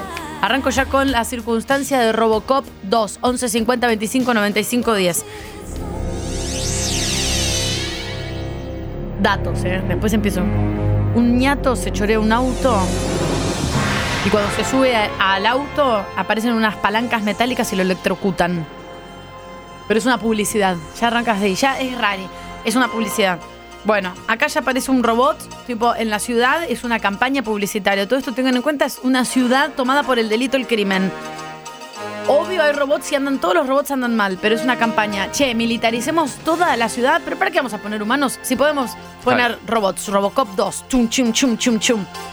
Bueno, obvio acá es todo muy complicado. Hay un asesinato en una conferencia de prensa que es un médico que dice, esta droga es malísima, se llama Nuke. Estaban en contra del COVID. No, como una cosa así, pero como que es una... Hay que combatir esto. El médico grita, nuke, nuke, nuke, cuando pa, pa, pa, a lo Kennedy le disparan ahí. La segunda escena ya es esto, un tiro. Una banda que destruye centros de rehabilitación, todo es re oscuro. Hasta ahí, 7 minutos y medio de película y ya Robocop 2, yo ya ahí tendría que haberme ido a Sintonía de Amor o algo de Tom Hanks. Pero ¿qué hago? Me voy, me quedo en lo oscurito, me quedo ahí, me quedo ahí, me quedo ahí. Y la vi toda. Este nuke es una droguita que se inyecta acá como en el cuello. Todo es violencia en la ciudad. Siempre es de noche. Nunca en la película. Mucho hay choques. Miles, Angarola. Claro, por eso se gastaron $14 millones. No te puedo creer, 14 millones. Los disparos son con cachos de cuerpo. Eso no se ve en ninguna otra película. Vos, hay una persona... ¿En vez de balas hay pedazos de cuerpo? No. Y los disparos son de armas de cuerpo, dijiste. No, hay un disparo... ¡Pum! Pega el tiro y sale como un cacho de cuerpo porque las balas son repotentes. No son balas comunes. Pa, pa, pa, los pa, disparos pa. Le sacan pedazos de cuerpo a la gente. Eso, gracias. Claro. No sé usar sinónimos. Bueno, esta droguita que se inyecta, todo es violencia. Violencia, uno chorea, se lleva un televisor, otro una heladera. La policía está en huelga, no se entiende nada. Hasta ahí son todos tiros. Todo sangre siempre de noche. Le disparan a un patrullero. Poneme disparos. Pa, pa, pa. Lo destrozan. De ese... patrullero todo destrozado, lleno de agujeros y en fuego, baja un señor de chapa armado. ¿Quién es? Pregúntame. ¿Quién es? Es Robocop. ¿Y qué hace? Viene a luchar contra los narcotraficantes. ¡Exacto! Las balas no le pegan. ¿Por qué? Porque está hecho de chapa. ¡Pam! ¡Pam! Así se van disparando. Pero él, ¿qué pasa? Él camina, está re duro, también es raro. Y es un robot. Claro, y no tiene sangre. Entonces le pegan los tiros y ¿qué pasa? Las balas rebotan. Porque claro. No es un ser humano. Así. Así es Robocop. Pero perdón, el no tiene la no es un mitad humano. Te estás adelantando, Angarola. Me estás haciendo lo mismo que Oh Chica Bonita. Espera un minuto, porque bueno, me dijiste que terminan juntos al final. Pero estás hablando de la 2. Entonces, punto para vos. La única parte de carne, ¿cuál es? Bueno, hace cortocircuito más adelante, no te adelantes. Para un minuto. No, el final Chico, me spoilea la película. El final es tremendo. Llamen a alguien de la otra radio. El final es tremendo. Tiene la cara de carne. Lo que no sabemos es si el pito es de carne. Yo entiendo después que no, porque después se desarma. Porque yo en un momento sospeché. Pero no, bueno. Al toque encuentra el lugar donde se fabrica la droga esta Nuuk. Todo es orden de misterio, no se te das cuenta la música. Está todo tipo Breaking Bad, pero industrial. Hay una fábrica gigante. Tiros muerte. Entra y pa, pa, pa, pa. Así. Este es sacado de la película. Así entra Robocop y disparan en la fábrica de tipo Breaking Bad. ¿Sí? Ahí está el otro. El los sonidos en los 90 eran distintos. Era totalmente. Ese es el tiroteo en Robocop 2. Bueno, acá el señor se pone medio stalker. Después de matar un montón de gente, se sube un patrullero y va a una casa donde hay una familia feliz. Lo invaden los recuerdos. Y lo vemos a él de carne y hueso chapando con la mujer adentro de la ducha. Todo muy hot, agua que cae en los pezones. Eso es como un retroceso en el tiempo. Exacto, Angarola. Y él se pone medio como perimetral ahí. Porque tipo, ya está, chabón, soltá. ¿Por qué? ¿El diagnóstico del cuál es? Cáncer de colon. No. Robot con algo de tejido humano. Él... Necesito hacerte el amor. Claro, pero no puede hacer el amor porque no tiene pito. Porque ya dije que lo único que tiene de carne. ¿Por qué le pasó eso? Porque es... No sé, en la 1. No viste la 1. No viste la 1. Muy buena pregunta. Le dicen, Chango, ella estaba aceptando tu pérdida porque vos agarraste y te falleciste porque del toque y ahora te apareces merodeando. Soltá, le dicen. La aclaran como que ya está. Porque en Robocop lo que hacen es tomar gente que está al borde del fallecimiento y les mantienen el cerebro vivo y los meten en chapa. Ese es el futuro. Hasta ahora solo hay uno, que es Robocop. Que es el Chango este. ¿Cómo se llama el DNI? Walter, algo así, con W. No me acuerdo ahora, Angarola. ¿Alfredo? Ay, bueno, creo que sí, ponele que le había puesto a Alfred, algo así. Aparece la mujer y dice, tu marido falleció, yo soy un robot. Le hacen decir a su mujer en la propia cara, ¿entendés? Bueno, acá quieren privatizar la ciudad, que yo te digo que siempre es de noche que hay tiros. Detroit, porque unos le deben a otros. La policía, ¿viste? Como lo de la guardia urbana o la policía. Sí. Todo es así. Sí. Todo es un lío. Acá aparece el concepto de robots con problemas emocionales. Imagínate, si Angarola fuese un robot, haría una fiesta, tendría problemas emocionales. Podrías hacer una fiesta de la presión baja. Porque él empieza a sufrir. Porque dice, che, yo soy un robot, pero también tengo recuerdos. Alex se llama. Bueno, eso, Alex. Acá aparece una chica que dice... En la 3 no estuvo, porque no arregló contrato. Ah, y que en la 3, bueno, no sabemos quién fue. Bueno, acá hay un galpón, aparece Robocop. ¿Puedo ir avanzando más bien rápido? Por supuesto. Acá aparecen armas poderosas. Le vuelan la mano a Robocop. ¡Pa! Ahí está. Esto es de Esto entre mafiosos. Hay un niño ahí horrible. Hay un niño metido en la mafia que vende falopa y el otro que vende falopa también. Todo muy feo, droga, noche, oscuro. Robots. Después tuve pesadillas. Yo me dormí ayer a la 1 de la mañana, me levanté a las 2, a las 3 y 10, a las 5 menos 20. ¿Con qué soñaste? Con robots y ratas. No, las ratas no sé de dónde. ¿Había ratas en la película? Sí, con los robots. Ah, y bueno, ahí está. No, en la película. ¿Y las ratas qué te hacían? Como que me mordían los pies, pero horrible. Eso es el sueño, no mezclemos ficciones. Eso fue en mi cabeza. Lo otro es una película que la pueden ver online. Bueno, todo es terrible. Che, ojo, es un robot pero sufre. Ese es el mensaje en Robocop 2, más o menos a los 40 minutos de la película. La chica que aparece es malísima. Es tipo la Cruella de Vil de los perros, pero de los robots. Oficial Ann. Eso. Es una psicóloga que dice, che, agarremos a los asesinos que se van a morir, saquémosle el cuerpo, dejémosle el cerebro, pongámosle chapa y que salgan a combatir el narcotráfico. Retranqui. Exacto. Todo es muy lógico también. Lo arreglan, le borran su cacho humano horrible. La tipa es malísima. Es lo que propuso Laje para los presos en Argentina. Exacto. En el noticiero, la mañana. La psicóloga es malísima. Acá hay saqueos, niños vestidos con cosas de béisbol, re violentos, le tiran palos. Aparece de vuelta Robocop, lo lleva.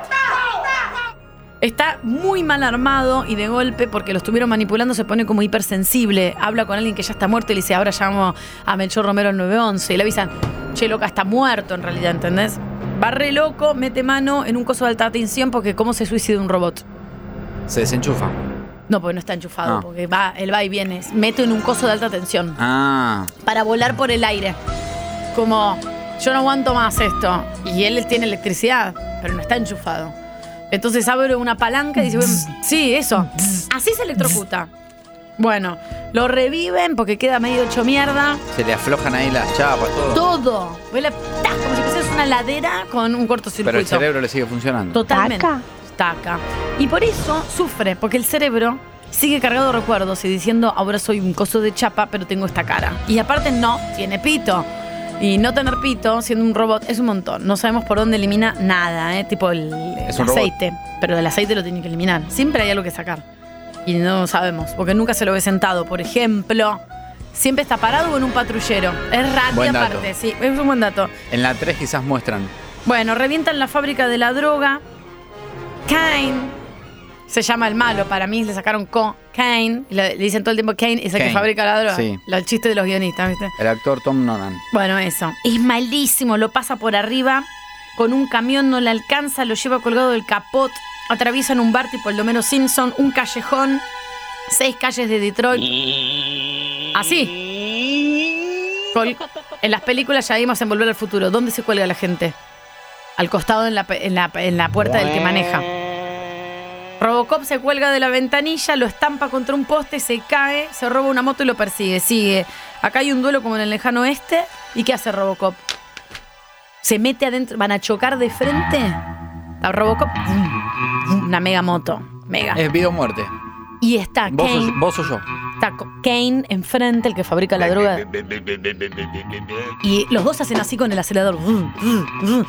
Y se miran como diciendo. Robocop que ya está con el falto de aceite. Robocop ya está choteta. Tiene unos tajos acá que están soldados, mal soldados, le quedó como un cacho ahí. Está Robocop en la moto. Y el otro chabón malo que fabrica la droga de Detroit. Y los dos aceleran sus vehículos. Y vos decís, lo va a hacer mierda. Porque tiene un camión y el otro tiene una motito. Pero ¿qué hace Robocop? Que es re piola. Cuando están por chocar, salta, atraviesa el limpia parabrisas. ¡Pay! Le da. Lo atrapa. ¿Con qué le da? Y él es de chapa, Gordi. Y el otro es un ser humano. Está bien, pero ¿con qué le da? Con las piernas, con la cabeza. Con la cabeza. Le hace y bueno, eso te lo da. Le da. Bueno, van choque de frente. Bueno, acá es más dark. El narcotraficante, ya termino, chicos. El narcotraficante se está por morir y viene la psicóloga loca y dice: vos no te vas a morir, ¿sabes lo que te voy a hacer? Te voy a desenchufar, pero te voy a dejar el cerebro vivo y te voy a hacer un robot. ¿Qué hace? Born to be wild. Agarra al que vende falopa en Detroit y dicen: se falleció. Se lo llevan y lo dejan vivo y usan el cerebro de él para hacer un robot más malo que Robocop, del que hablábamos recién. ¡Ay, es horrible, chicos! Y aparte le bajan el contrato para la 3. Allá queda fuera de esa película. Bueno, acá voy a... Por eso no arregló la 3. El actor es otro. Es otro. El niño y la mafia que trabajan con Kane le prestan $50 millones al que quiere ser alcalde y le dicen: vamos y vamos, yo te presto esta guita, vos no me prestás esta guita. Cuando están haciendo el revoleo de la guita, ¿dónde se hace el revoleo de la guita en la mafia? En un callejón que no tiene salida. Exacto, o en un galpón abandonado. Abandonado. ¿Y dónde con vidrios rotos. Exacto, ¿y dónde transporta la plata? En una Ducato. Exacto, bien. Sin ventanas. Exacto. Entonces a veces hay computadoras adentro. El niño abre las puertas y adentro está bolsas y bolsas de guita, dólares. Acá lleva el Robocop nuevo, el malo. Que es el narcotraficante, es gigante. Y empieza a pa, de vuelta, tiros. Así. El de ta, otro. Claro. El de ta es el otro, el que es socio de él en la mafia. ¿Se está entendiendo hasta ahí? Sí, bueno, sí, clarísimo. Acá de nuevo vamos a privatizar todo, qué sé yo. Dicen, sí, dale, listo, Robocop 2, Robocop 1.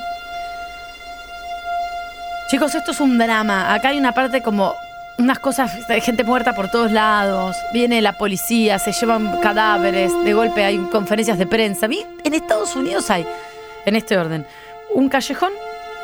Después hay un galpón. Sí. Después hay una camioneta donde llevan y traen falopa o gente, dólares o gente que después es descartada.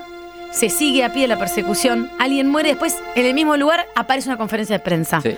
Viste que funciona más o menos así. Hay un alcalde, 2 personas, una periodista pilla que hace la pregunta que nadie debería hacer. y de golpe los dos están vivos y se enfrentan. Suben a un edificio, piso 30, ubicate, Angarolo. Acá no tenemos edificios tan altos, salvo las torres de ahí, Juan B. Justo. Suben hasta arriba los dos robots y se la empiezan a dar. Pa, de vuelta, escenas. ¿A los tiros? De... Sí, escuchá. ¿Ves? El que le habla es el robot. Yo la vi así doblada, porque no leo, porque estoy cansada. Pero ahí se empiezan a disparar los dos robots. Escuchá el otro. No, tremendo. Ese es el otro. Claro, es durísimo. Bueno, están los dos ahí, vuelan por el aire y se caen del piso 30. ¿Qué pasa si sos un robot y te caes del piso 30? Nada. Exacto, viene Angarola. Sale Robocop copado de una alcantarilla, recontra. Pero abollado. Contracturado, porque es un robot, pero está hecho teta. Tipo, no, es que no te duelen las articulaciones. Te duelen un poco, aunque sos un robot. Caos. Ahí son, los conté por reloj. Mi hija estaba durmiendo, yo estaba viendo Robocop 2. 14 minutos, 38 segundos de tiros. Sin diálogo y... No se puede hacer más lento. Bueno, esperen un poco. Dura 2 horas. 15 minutos así. Un vuelo a un patrullero. Bueno.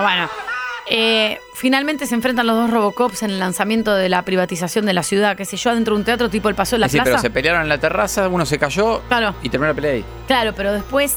Pensás que el Robocop malo está muerto. Obviamente que no está muerto. Lo tiran con un tanque de guerra, porque en Estados Unidos, ¿cómo se combate algo así nomás? Con un tanque de guerra. ¿Viste? ¡Qué país! El yanqui tiene a mano un tanque de guerra. Hay una situación de riesgo. Uno y por habitante. Vos decís como, che, hay malhechores, ponele 3 cacos, qué sé yo, vendiendo drogas. Y viene un tanque de guerra. Ellos tienen a mano el tanque de guerra. No hay que pedir permiso y hacer toda esa boludez. Viene alguien en un tanque de guerra y le empieza a dar contra la pava. Y vos pensás que está muerto. Pero es un robot, no muere, ¿entendés? Revive. Entonces, dice, no lo vamos a poder matar nunca. Y Robocop, que es medio gil y sensible, se sube como un lugar más alto. ¿Y qué hace? Se le tira encima y le empieza a pegar. Pues este es un tarado, porque realmente, ¿cómo vas a matar a un robot que es superior a vos? Claro. Saltándole encima y se agarran de las mechas, los dos robots. No tiene sentido. No tienen pelo. Bueno, como la sensación, la forma, no se hacen puntillos. Empiezan a agarrar las mechas. Y Robocop, nuestro Robocop, el que es más bueno, ¿qué hace? Las mechas, que son los cables. Ah, le engancha los cables, le abre el lugarcito donde guarda el cerebro. Es decir, básicamente lo descuartizó. Exacto. Y agarra, le abre el coso, le toca los cables, qué sé yo, y agarra con la mano, le saca el cerebro y hace... no sé qué. Y ahí le dice la frase célebre, que en realidad no se la dice, pero yo pensé que acá le decía... Tira el cerebro al piso y le dice, hasta la vista, baby. Eso es Terminator. Ay, me di cuenta que yo tendría que haber visto Terminator y no Robocop 2. Sacala para protegerla. Que decía, hasta la vista, sacala, baby. Para protegerla. Ahí me di cuenta. Sean sinceros con la información. Este programa se tiene de milagro. Tania.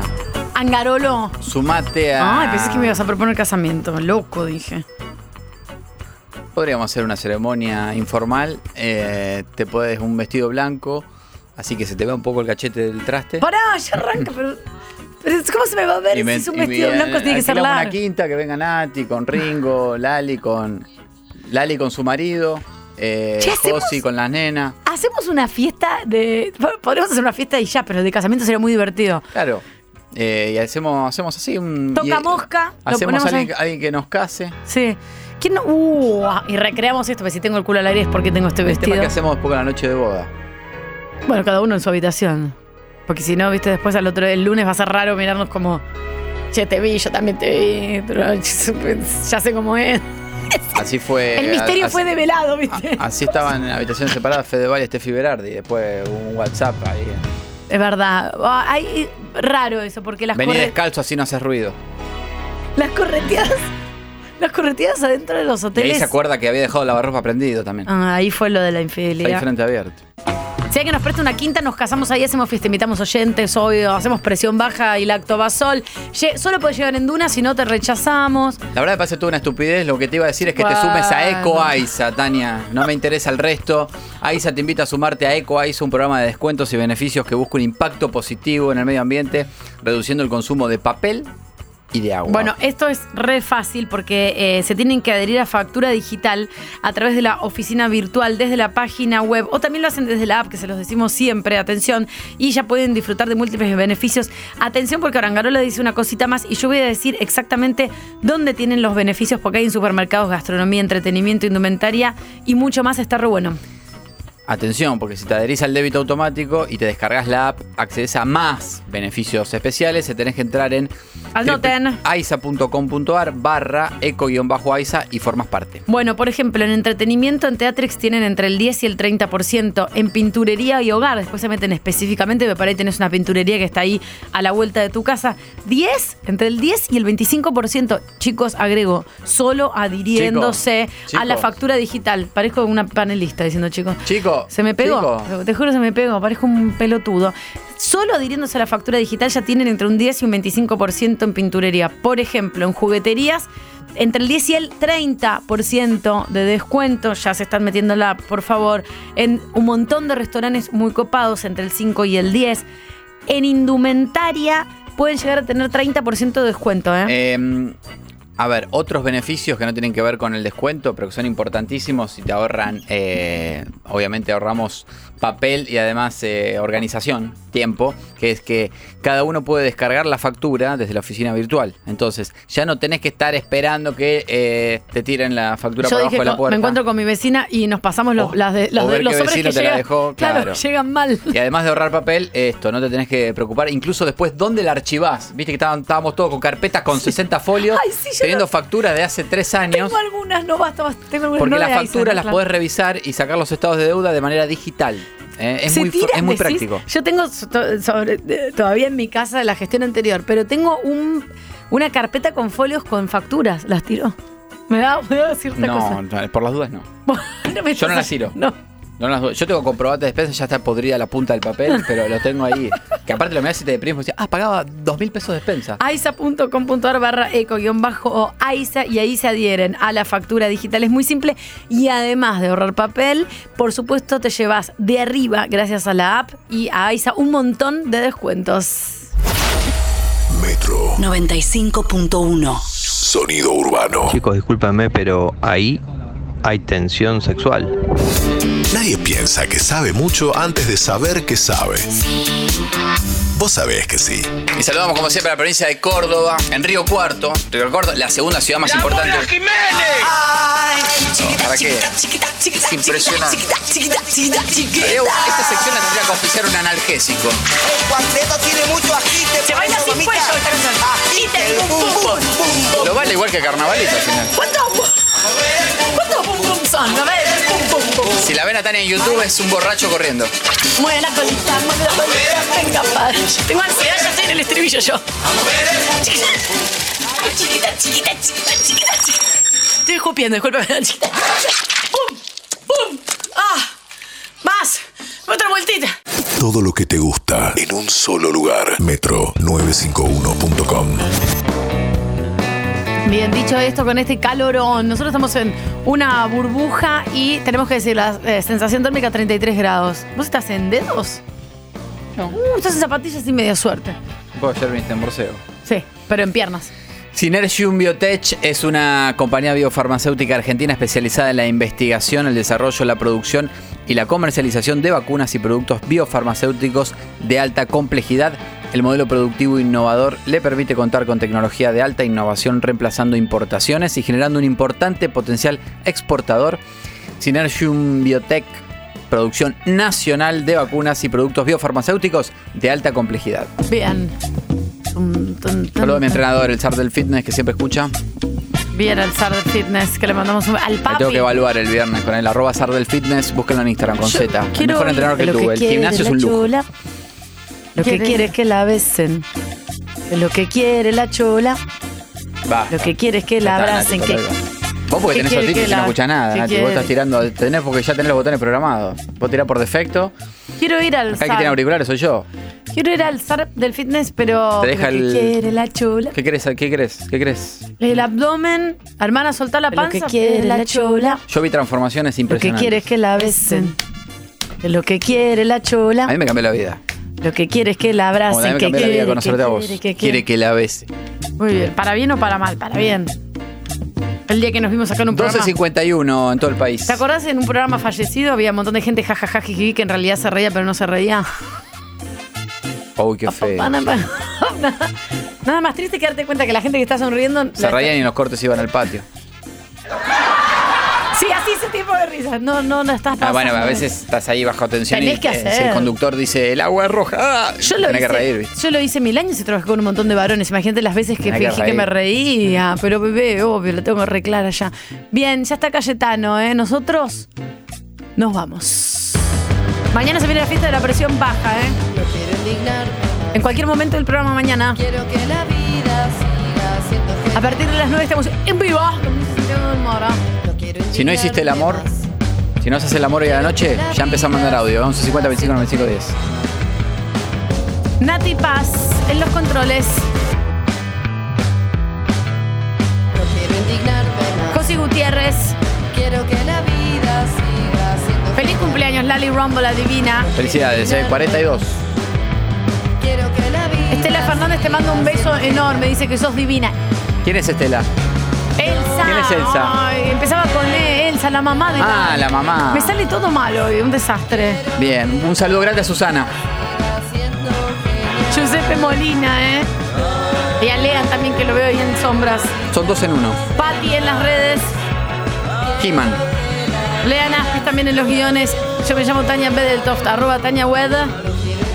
Y esto es Mariano Angarolo. Hasta mañana.